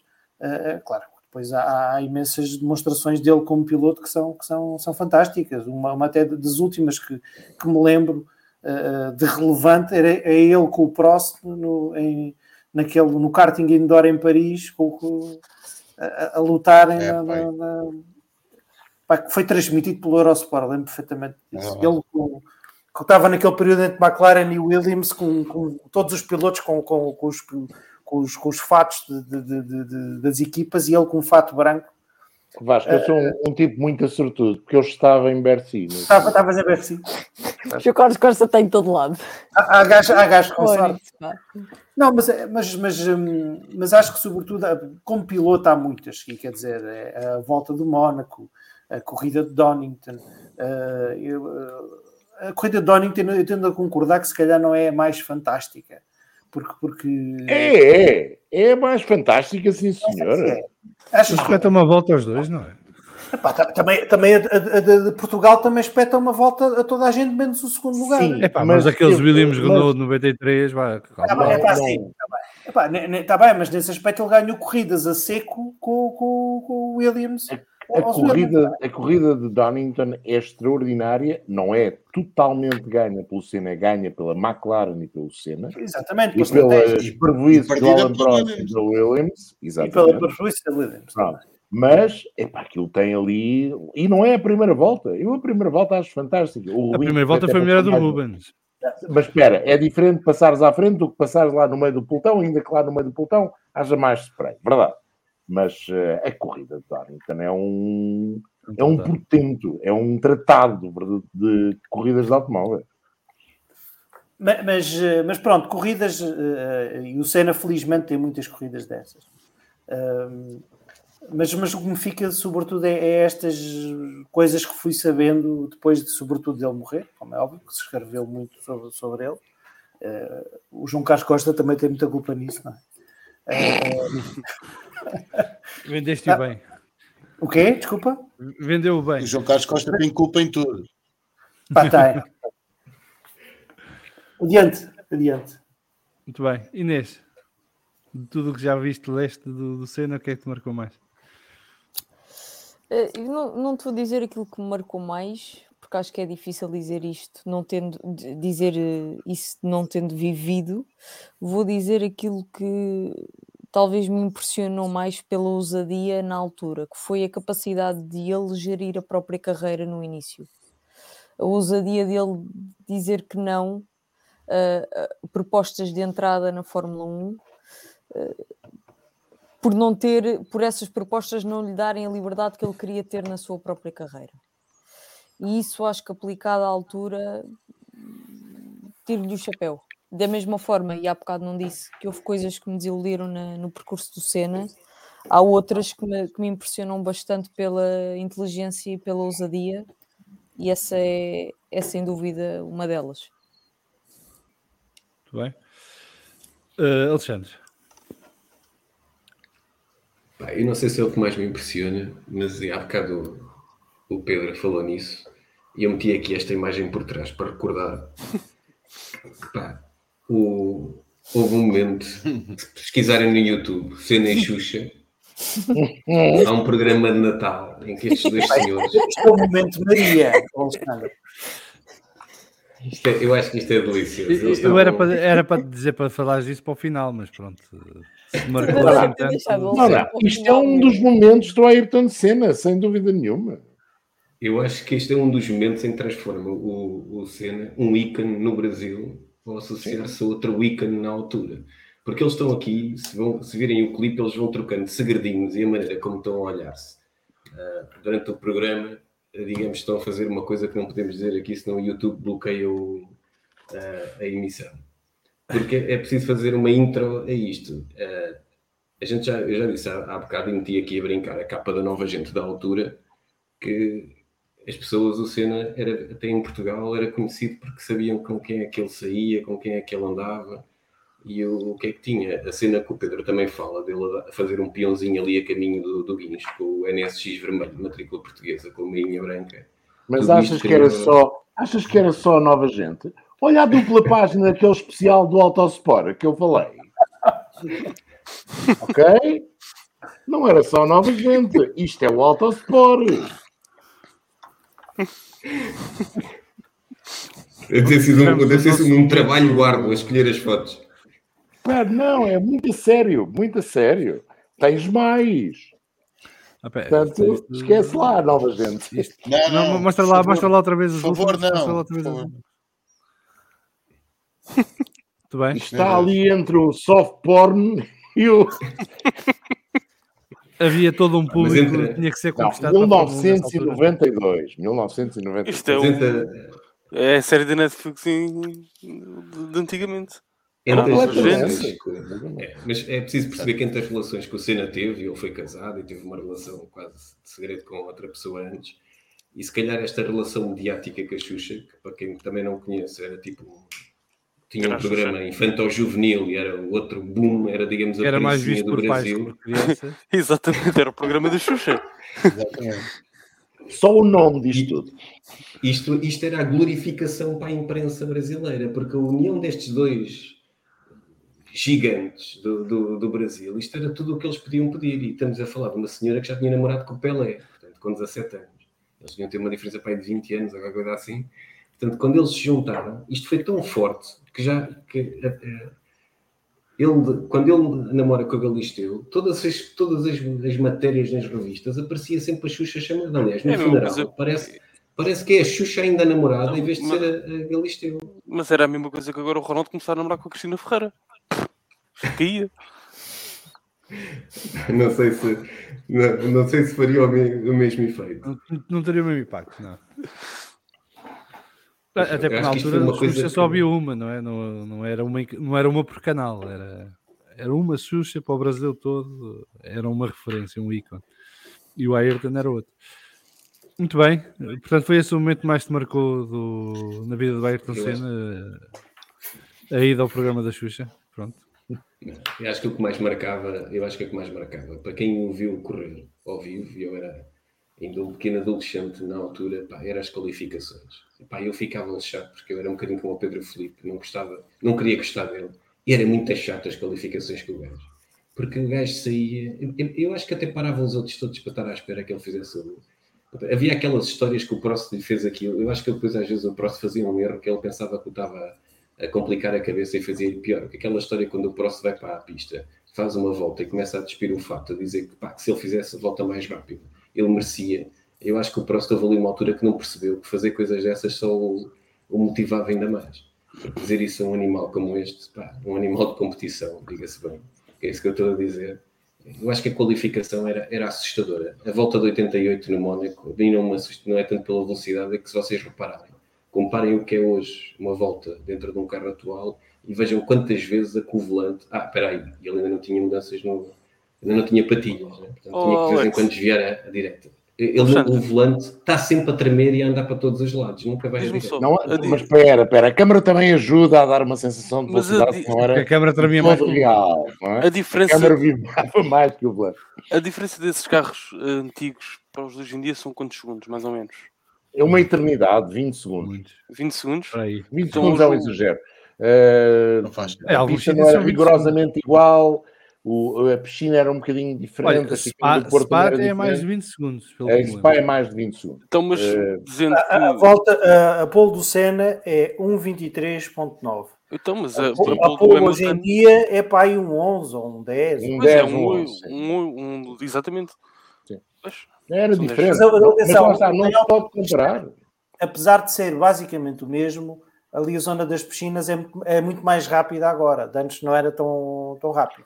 Não é muito. A, a entrada é mais lenta, a entrada é mais rápida, a saída é um bocadinho mais lenta. É, é diferente. O, tra- o traçado não é o mesmo, a chicane do Porto também tem algumas diferenças, portanto, não, não podemos comparar. Não podemos comparar. Então querem o meu momento de cena. Sim. O meu momento de cena é uma coisa estranhíssima. Treino livre número 1, Grande Prémio do Mónaco 1991, quinta-feira pela manhã. Nós, naquela altura, escrevíamos para caraças, para não dizer a palavra certa. E tínhamos muito pouco tempo para ver os carros em pista, víamos muitas vezes os carros na televisão, mas eh, o treino livre de, sexta, de, de- neste caso quinta-feira, nos outros circuitos de sexta-feira, era, o da manhã, era fundamental para. Era os- o tempo que tínhamos para ver os carros em pista. E a sala de imprensa no Mónaco, nesse ano, era num parque de estacionamento que ficava entre um, Saint-Devote e o Casino. Que nós. eh, Era e continua a ser o pior sítio para se fazer um grande prémio. Como jornalista ou como repórter de televisão. E eu saí do parque, de, do, parque, do parque de estacionamento, que era a sala de imprensa, e subi até ao Hotel Paris. E fiquei na esquina da rua do Hotel Paris. Na altura ainda era possível ir para aí, para aí agora penso que já não é. E começa o treino. Passam vários carros e de repente passa o Ayrton Senna. E a velocidade de passagem do Ayrton Senna na primeira volta, com pneus ainda fora de temperatura, a linha de trajetória que ele fez eh, nessa curva fez-me passar do campo próximo para o campo Senna. Porque de facto era diferente. Só me tinha acontecido uma vez isso. Birmingham 1989, com o senhor João D'Alésio. O João D'Alésio entra na primeira pista de Birmingham, tinha uma quantidade de roundabouts, e estava sujo que morria, porque era o primeiro treino, e toda a gente passava em segundo. O João Alésio, com o Reinhard com as cores da cama do rapaz Eddie Jordan, entrou para a coisa em quarta. E foi embora, e não bateu. Foram as duas vezes que me ficaram na memória de situações desse tipo. E foi no dia em que eu passei do campo Prost e percebi porque é que o Senna, de facto, merecia que ele também fosse do campo Senna, não exclusivamente do campo Prost. Foi esse pequeno episódio de poucos segundos na zona de deflexão que depois leva cá embaixo a Mirabout. Muito bem. João Carlos Costa, minhas senhoras e meus senhores, ele também fala português, em alturas em que ele fala português, porque foi o momento bilingue de João Carlos Costa. É sempre um prazer. Foi, foi, foi um momento único. Hum, Ricardo, qual foi o momento mais que te marcou daquilo que já viste da Ayrton Senna? Aquilo, eu vou, vou aqui usar a minha slot como o Alexandre usou para dizer dois, se não te importares. Um é muito simples. É o, é o cena de sapatos mocaçãs meia branca a fazer uma volta com, com o NSX. Adorei. Vi esse vídeo pela primeira Ricardo, vez. Ricardo, é assim, tu, tu és de uma família eh, que eu conheço e que, de certeza absoluta, algum do seu pai e dos teus tios usou meia branca. Porque toda a gente usou meia branca. Toda a usava. gente que tem a minha idade, e tu tens tios que têm a minha idade, usou de meia idade. branca. O meu pai, tinha, o meu pai era de 62, não, é? não sei se é da sua idade ou não. Exatamente, é exatamente o mesmo ano do que eu. Mas eu acho espetacular. Uma particularidade, usavam-se as meias brancas que eram felpudas ao contrário, que era para não aparecer o, o. As coisas que nós fazíamos nos anos E quem é que 70. teve as meias brancas com aquelas raquetes de ténis de lado? Eu tive. Nunca tive. Nunca tive. Mas tive aquilo, meias aquilo era prenda de Natal obrigatória. Mas eu acho fantástico porque eu, eu tenho que, no dia a dia tenho que usar mocaçãs para o trabalho e, e quando chove eu não consigo guiar porque os meus pés escorregam. Portanto, acho incrível como é que o Senna conseguiu fazer aquilo. E o segundo, o segundo momento que o Senna me marcou, não vou dizer o Senna só porque era injusto, mas daqueles mais perto de mim, mais perto de mim que eu sei é o Senna e o Jules Bianchi, foi a segurança que, que foi trazida para a Fórmula 1 após os dois acidentes que toda a gente sabe quais é que foram, não vale a pena estar aqui a falar, e a importância que eles tiveram, e aí já os vejo assim como mártires da, da segurança, o quão importante foram para a Fórmula 1. E a Fórmula 1 se hoje é segura, infelizmente deve-se muito a esses dois senhores.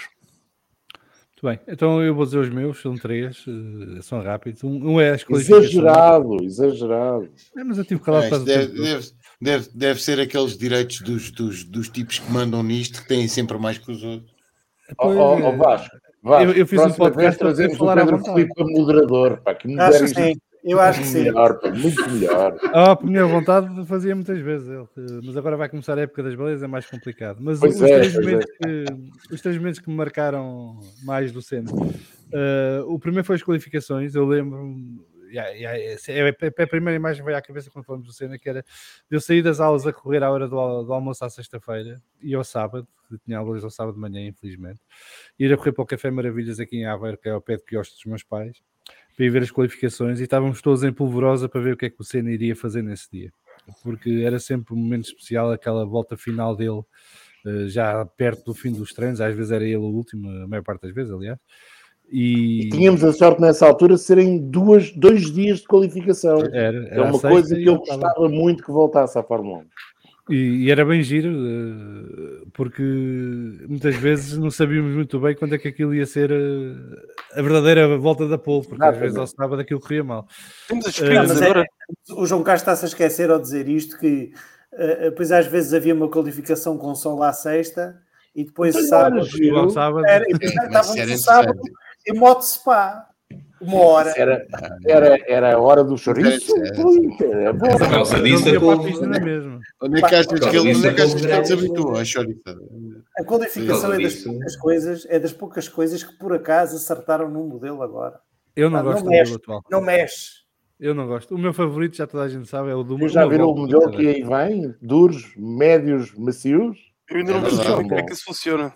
Não me choca. É Q1 Então, em a duros, primeira- Q2 a em primeira médio, é com Q3 duros. em soft. Sim. É para os obrigar a usar os três tipos de pneus na qualificação. Eu acho que pode dar uma coisa, dar uma, uma, umas surpresas giras, porque há carros que os duros funcionam mal, Mas já este ano?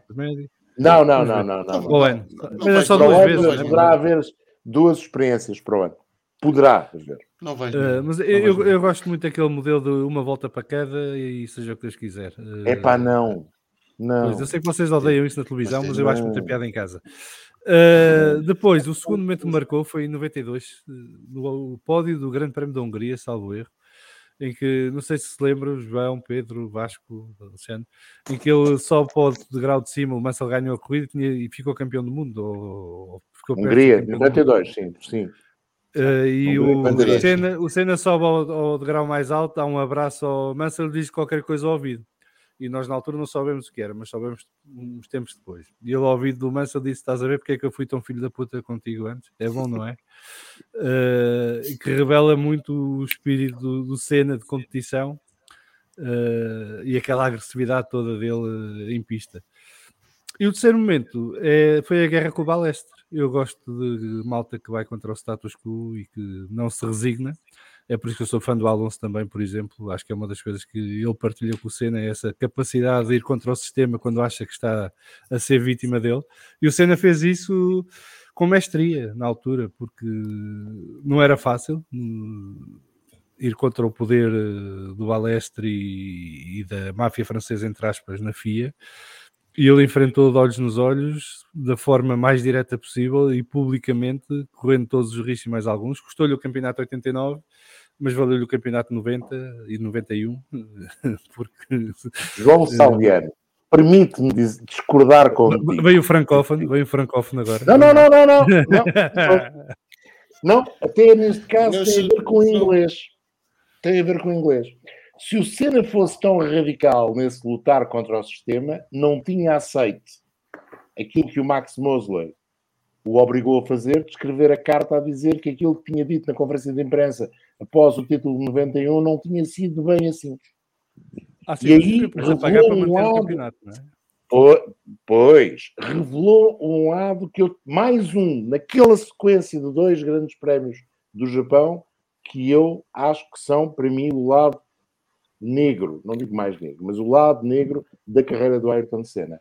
A atitude Mas em te- teve 90, uma virtude. qual foi? Foi o Piquet vir defender o, o Senna em 91 no debrief dos pilotos. Mas não teve, a ver- Não, atenção, Nelson não teve a ver com isso. Não teve a ver com isso. Teve, teve, foi em 90, aliás, em 90.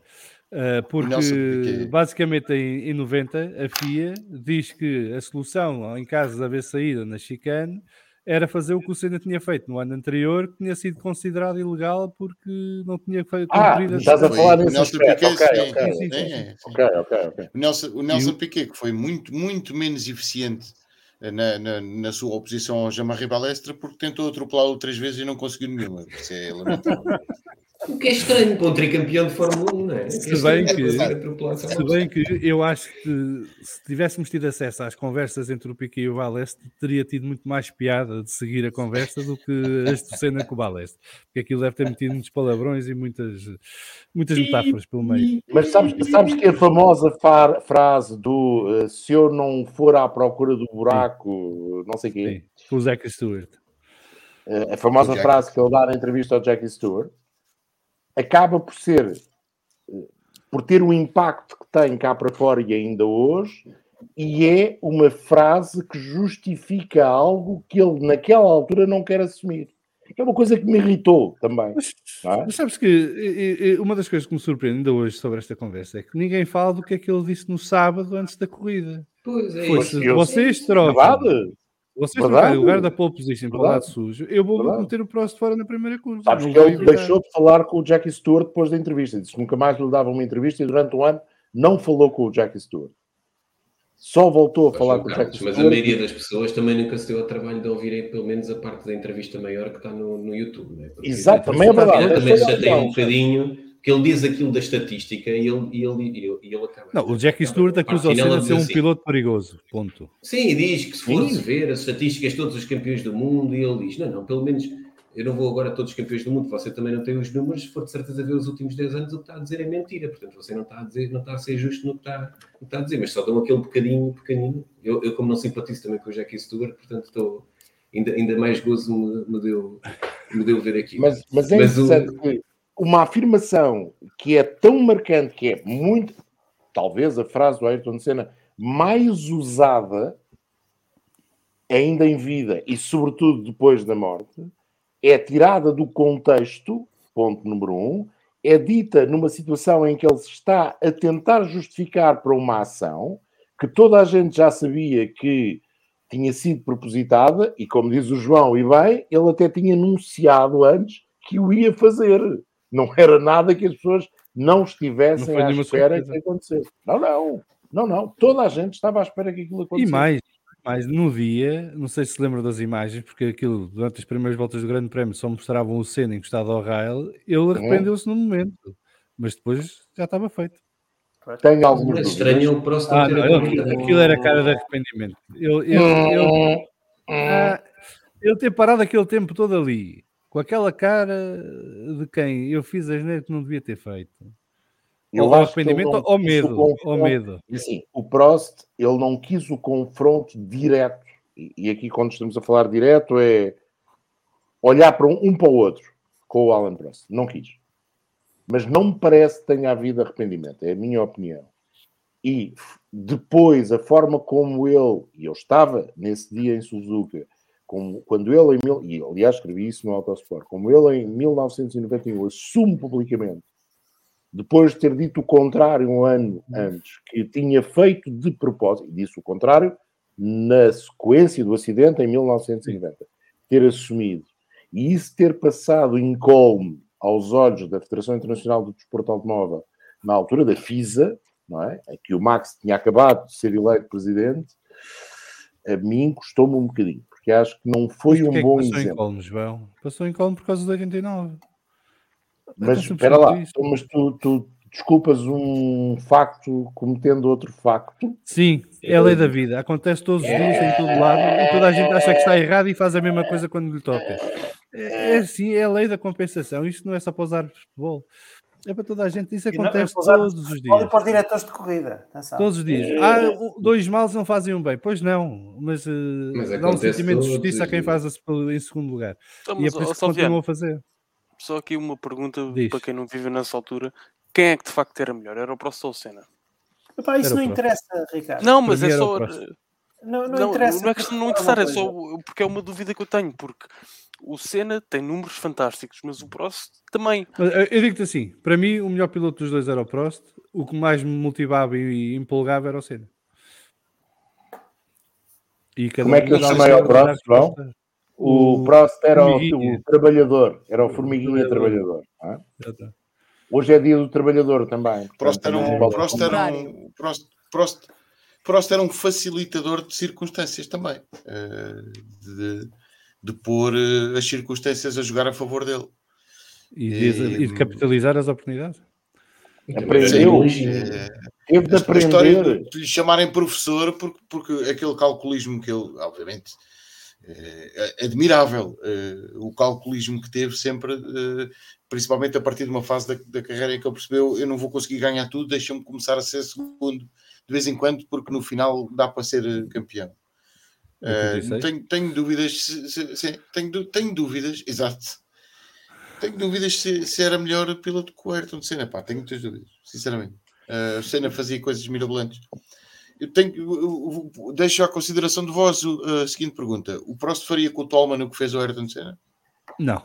E essa corrida da- do Mónaco, que se fala pouco, no meu ver, o, que é vergonhosa a forma como o Prost reage e é protegido depois pela direção de corrida. E a, corri- o corridaço que, que o Senna faz com um carro É. que não, É. não tinha nada que andar ali naqueles lugares é, é o Stefan impressionante. Belov tinha, tinha. Não. Mas, mas atenção, o Senna à chuva na, naquela época não tinha rival. Volto a dizer. rival, E o ponto. Stefan Belov O Stefan o Belov depois foi também, para fazer cá a Sports Car e depois infelizmente deixou-nos mais cedo que o Senna. Foi cedo demais, sim, sim. Uh, Stefan Belov nunca teve uma oportunidade a sério na Fórmula 1. Pois não. Aliás, até se Eh, tivesse uma ganho pena. esse grande prémio, não o tinha ganho depois. Depois o carro estava, o carro estava ilegal, não era? Exato. Exato. Uh, mas de, de facto, durante a carreira do Senna, quem é que lhe fez frente à chuva? Quase ninguém. O Não, Schumacher não, não aí- fez. O Schumacher. Acho Sim, que não. nunca houve verdadeiramente um, um confronto entre os Por Schumacher exemplo, e o Senna. Schumacher nesse grande prémio de Donington passou um bocadinho ao lado da corrida. Não é? Passou. Ia, ia patinar por todos os lados. Ia patinar por todos os lados. Portanto, não, Uh, não o, Senna, o Senna à chuva, de facto, era, um, era como, Era como brilhante. disse o Alexandre, era um animal. Era um animal, de facto, era brilhante. E não só a chuva. É, é, é- não, lá está, não vamos aqui fazer Não comparações, apesar de eles serem da mesma década e até podemos fazer essas comparações. Os dois eram diferentes no estilo, até no estilo de pilotagem, eram diferentes na forma de estar na pista, fora da pista, com muitas qualidades e muitos defeitos. Já agora deixa-me aproveitar, porque já não sei quem é que há pouco aqui no, no chat dizia que a única coisa boa era eu ter sido do time Prost. Eu ser do time, do time Prost tem uma razão. não, o único problema, o único problema.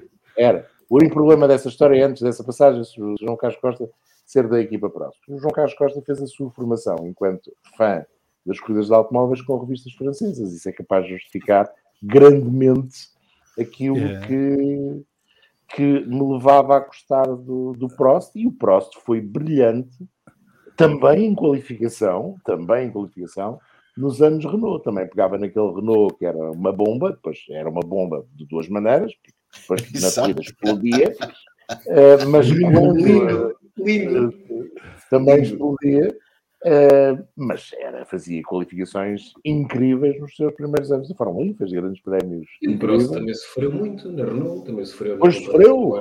Mas e Pedro- por um ponto ou meio ponto, ou o que é que foi. E com gasolinas ilegais e coisas do género. Mas eu, eu, não sou grande fã das estatísticas, mas convido-os a ir verem os 13 anos ou 14 anos do próximo na Fórmula 1 e verem o que é que ele fez nesses 13, 14 Sim, anos. sim, sim. Foram raros os anos que ele não teve na luta pelo campeonato. Raros. sim, sim. E teve Também- Piquet, Lauda, Rosberg, Senna, O Mansell. Senna ainda apanhou, apanhou o, o Senna ainda apanhou o lado, ou já não? Apanhou, Eh, 84. apanhou um ano. Claro, Sim. em 84. Pois, não, 84 peço e desculpa, 85. A, minha, a minha enciclopédia de Fórmula 1 não, não vai assim até tão atrás. Ó Frais, a pergunta que 84. fizeste devia ser: se fôssemos donos da equipa, quem é que contratávamos? Ora, melhor ainda. Eu contratava o Senna, porque valia, era, era equivalentemente rápido e valia mais dinheiro. Mas estás a falar, Alexandre, naquela altura ou numa época imaginária, olhando para aquilo que é o percurso do, do desporto Olhando- naquela olha- altura. Eu acho que mesmo se fosse, imagina que eles hoje estavam pelas características que cada um tinha, eu contratava o Senna porque valia mais dinheiro comercialmente. Sim, concordo. Concordo. em termos de capacidade de exposição pública. É isso que está, E não- para, além de- para além dos resultados, não é? Claro. Uma, uma- uma das, de- de- das formas que isso é facilmente medível hoje em dia, acho que foi para aí há dois anos, não foi há muito mais que isso, que saiu uma- uma- um ranking dos pilotos mais bem pagos da Fórmula 1 de sempre. E o Senna eh, ainda, ainda lá aparecia no top 10. Ou seja, o Senna para a altura eh, em que correu, eh, comparando aos níveis 2, atenção, não estava feito nenhum ajuste à inflação, eram valores brutos. O Senna foi dos pilotos, se calhar, mais bem pagos que a Fórmula 1 já teve. Sim, foi uma das razões Sim. porque o Berger lhe mandou a pasta pelo, pelo helicóptero fora, pelo não se calava. Exatamente, exatamente. O gajo pegou, na- abriu a porta do helicóptero. é- é- essas histórias eram, eram- demais, eram demais. Olha, eu tenho uma irritação que Olha lá, levanta a Olha propósito. lá. Mas É é, lá. queres, queres, Ah, queres, não. o- queres a intro ou fazes já? Não, não, não, não quero nada ainda, não quero nada. Não, eu tenho uma irritação porque isto, eh, nós hoje em dia, e quer dizer, temos aqui o Ricardo e a, e a Inês que, se- que, que- que são de uma geração eh, diferente, que não viu o Senna, e, e há um bocadinho estava aqui uma pergunta eh, sobre, porque a Netflix está a fazer uma, uma série sobre o Senna. E, e eu, eu- a mim irrita-me, fico, não é irritado, eu fico nervoso só de pensar que a Netflix vai fazer uma série sobre o Senna. Porque a Netflix tem um histórico de fazer séries, sobretudo barra documentários. Eu não percebi se aquilo vai ser um documentário ou se vai ser uma coisa ficcionada. Ah, ah, mas mesmo sendo uma, sendo uma coisa ou outra, acho que vai ser uma série ficcionada. ah, ah, tenho medo do que é que pode vir dali.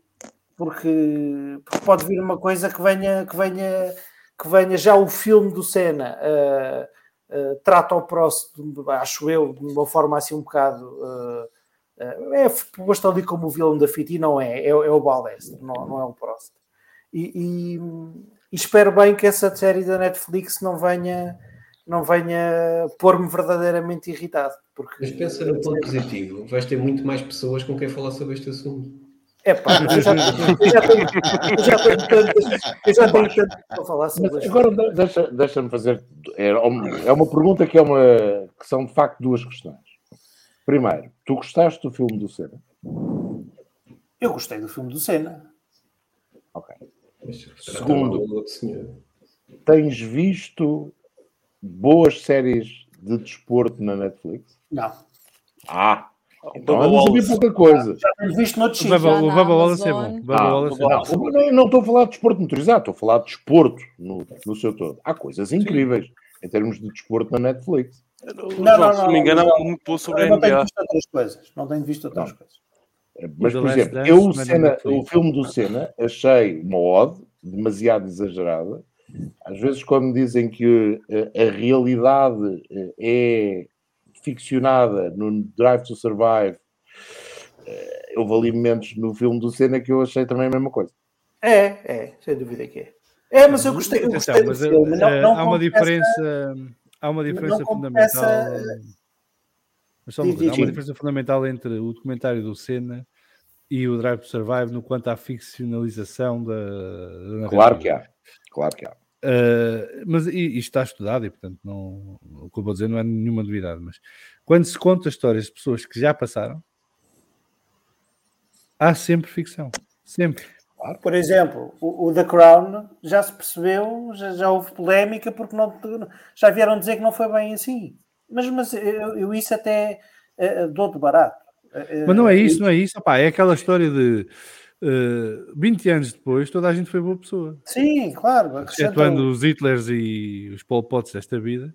uh, as pessoas Também tendem com o tempo a esquecer o lado negativo de- das pessoas e, portanto, criam uma visão romântica de quem foram e pegam no que é bom e exarcebam. É, é Eh, normal, é normal. Eu, eu, eu, de qualquer forma, concordo com eh, a irritação do Vasco em parte. Eu tenho mais medo de, um documento, de uma série ficcionada do que de um documentário. Eh, Sim. e espero que seja um documentário e não uma série ficcionada. Eu acho que vai ser uma série. É, não, não mas faço não, ideia. mas aqui- não faço aquilo é com a chancela da fundação, não é? Ui, meu Deus. Também mas não é- era é feito em parceria com a família. Então ele vem com uma mais um. Schumacher. Pá, não, sei se é, não sei se abona a favor do. do... Não, vai ser mais um. Schumacher. Vai ser Epá, tudo por isso filtrado. Mas e- olha, eu, eu aí não concordo muito contigo, João. Eu achei a série dos eh, o, o Schumacher Claro. muito interessante achei muito interessante. E sobretudo porque despe, despe o Schumacher muito na fase inicial da carreira, sem exagerar, e eu, como, te, como vos disse, vivi aquela parte dos protótipos, e essa até não é muito comentada na série, que eu achei aí um erro, porque acho que foi. Há muita coisa que não entra na série. É, foi fundamental para aquilo que o Schumacher foi depois, aqueles dois anos como piloto júnior da, da Mercedes. Ele aprendeu muito e, sobretudo, aprendeu eh, a lidar com o mundo. Era algo que ele não conseguia fazer bem nos tempos da Fórmula 3 e passou a fazer muito bem nos tempos de, do Mundial Super Protótipo. Eu lembro-me perfeitamente, e estava na cidade do México, ele faz uma corrida incrível na prova de 1990 à chuva, de repente caiu um toró tropical na cidade do México e o circuito Hermanos Rodrigues tinha umas lombas, era não esta versão, era a versão anterior, tinha umas lombas e fazia umas piscinas à entrada para a curva 1 e ele foi o único que não se despistou. Quando chegou às boxes, eu fui a primeira pessoa a falar com ele à saída do carro e ele dizia: Não, não fui eu, foi o carro, que era excelente. Ele aprendeu a lidar com isso e essa parte deveria ter estado retratada na, na série. Mas acho, acho a série muito interessante para se conhecer até o outro lado do Schumacher. O Schumacher era um bocadinho como a cena, tinha, tinha vários lados, era diferente, tinha, tinha vindo de, uma, de um estrato social diferente, tendo isso a importância que tem depois na vida do piloto, mas eu, eu gostei, não, não, não desgostei nada, não desgostei nada do, do Schumacher. E acho que não é muito de. Não é de idolatrar. Idolatrar, claro que é. É de colocar o piloto num pedestal de semideus. Não, não vi a série como isso. O filme do Senna faz isso com o Senna? Faz. Faz. Eu também acho que faz. Mas acho é que. E, acho, Desculpa, e era é a minha opinião. Acho. Não, e era, e era evitável? Era. Eu acho que não. Eu acho que não. Como? Acho que um filme Não é possível, como, não, não, não. como o filme do Schumacher, só poderia ser feito assim. Diga-me, diga esclareça-me só uma coisa, e isto vai ao encontro de, de um comentário que surgiu aqui há pouco, que é que filme, ou livro, ou série, depois da morte do Senna, foi escrito ou feito com o distanciamento ou sem, sem qualquer interferência do impacto da morte do Senna? Ou É seja, sem, impossível, o- Inês. Sem o efeito endosamento. Pelo menos que eu tenha lido nenhum. Repara, va- vamos pôr as coisas neste, neste ponto. Tu queres um livro ou queres uma reportagem jornalística? Ou seja, tu, Inês, jornalista da SIC, a SIC propõe-te fazer um documentário de meia hora sobre o Ayrton Senna. É que O que é maravilha. que tu fazes? Tira Fazes uma peça jornalista, de jornalista ou fazes uma coisa de coração, de emoção, de contar uma história, de exacerbar até essa história? É uma dúvida que me salta. Eu não sabia o que é que iria escolher. E, e este. E por que não as duas? Eu não escolheria nada à partida. Eh, Eu iria, eh, agora respondendo muito diretamente, eu iria ao arquivo, iria procurar eh, entrevistas e iria fazer aquilo que as entrevistas e que o arquivo me dessem. Irias fazer Mas uma coisa na percebo- primeira pessoa. Percebo aquilo, porque percebo aquilo que o João, que a dúvida, a pergunta do João, porque é muito fácil cair Na No- tentação. É isso, é muito fácil, sim. Eh, e, e daí a minha eh, dificuldade inicial, de, como eu, de, da primeira coisa, das primeiras coisas que eu disse, de quem nasceu depois de 94 conseguir ter a real, ou pelo menos a aproximada percepção daquilo que era o Senna eh, em vida, antes de 94, e daquilo que é o Senna depois de 94. E isso vai muito, uh, reflete-se muito, por exemplo, no filme do, do, do Senna, ou no documentário do Senna, que eu também já vi, já vi mais do que uma vez, e que apesar de ter custado, há lá uh, uma outra coisa que não, não aprecio tanto, mas é possível fazer uma coisa diferente daquela? Aquilo é, é uma que clara ode ao Senna. Aquilo é uma clara ode ao Senna, mas será possível fazer uma coisa Será que fazer diferente e fazer de forma crua, tal como era, eh, vivido no- é que naquele tempo. duas coisas? Pela pergunta, Porquê é será que não que tens seria, duas coisas? será que Sim, seria porquê é bem que não pode ser as duas coisas? É que, eu, eu, por Porque exemplo, aquilo é um eu- filme, aquilo é um filme, não é uma reportagem. Aquilo é um Eu sei. filme, atenção. Mas- é? Mas eu estou a dizer, fazer um documentário com as duas coisas, com o rigor jornalístico, mas também com o lado da emoção e do coração. Porque eu, pessoalmente, Não há, não, não, não é obrigatório. mas não é questão de ser obrigatório, estou a perguntar se não é possível. A ver quem faça. Os últimos- É que, a, a mim, a mim, Retratando o quê? O lado negro do. do- do- tudo. Sim. Eu, eu, eu, a mim, por exemplo, o que eu não gostei no lado do Schumacher, no- na série do, do Schumacher, ou no documentário do Schumacher, foi que eles eh, limitaram muito o lado negro do Schumacher. Aliás, há episódios que nem são mencionados, não é? Um, e eu acho, eu para mim, fazia-me gostar muito mais do Schumacher ver esse lado negro também e compreender melhor esse lado negro do que passarem uma esponja e fingir que não houve.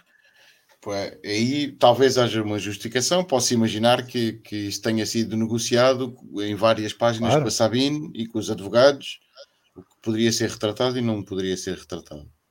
Eh, no caso do Senna, não- não- naquele filme do Asif Kapadia, não vejo necessidade nenhuma de ir buscar outras histórias, até porque o filme já tem alguns episódios sobre os quais nós podemos fazer o nosso próprio juízo sobre o que achamos daquilo.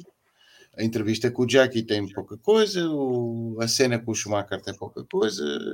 Da mesma maneira que elogiamos algumas das coisas que ele fez, podemos criticar outras por, por aquilo que vemos no filme. Eu acho que o filme destina-se a, não a endeusar, mas a, a deixar documentado quem foi aquele rapaz e o que é que ele fazia nas corridas e com os automóveis.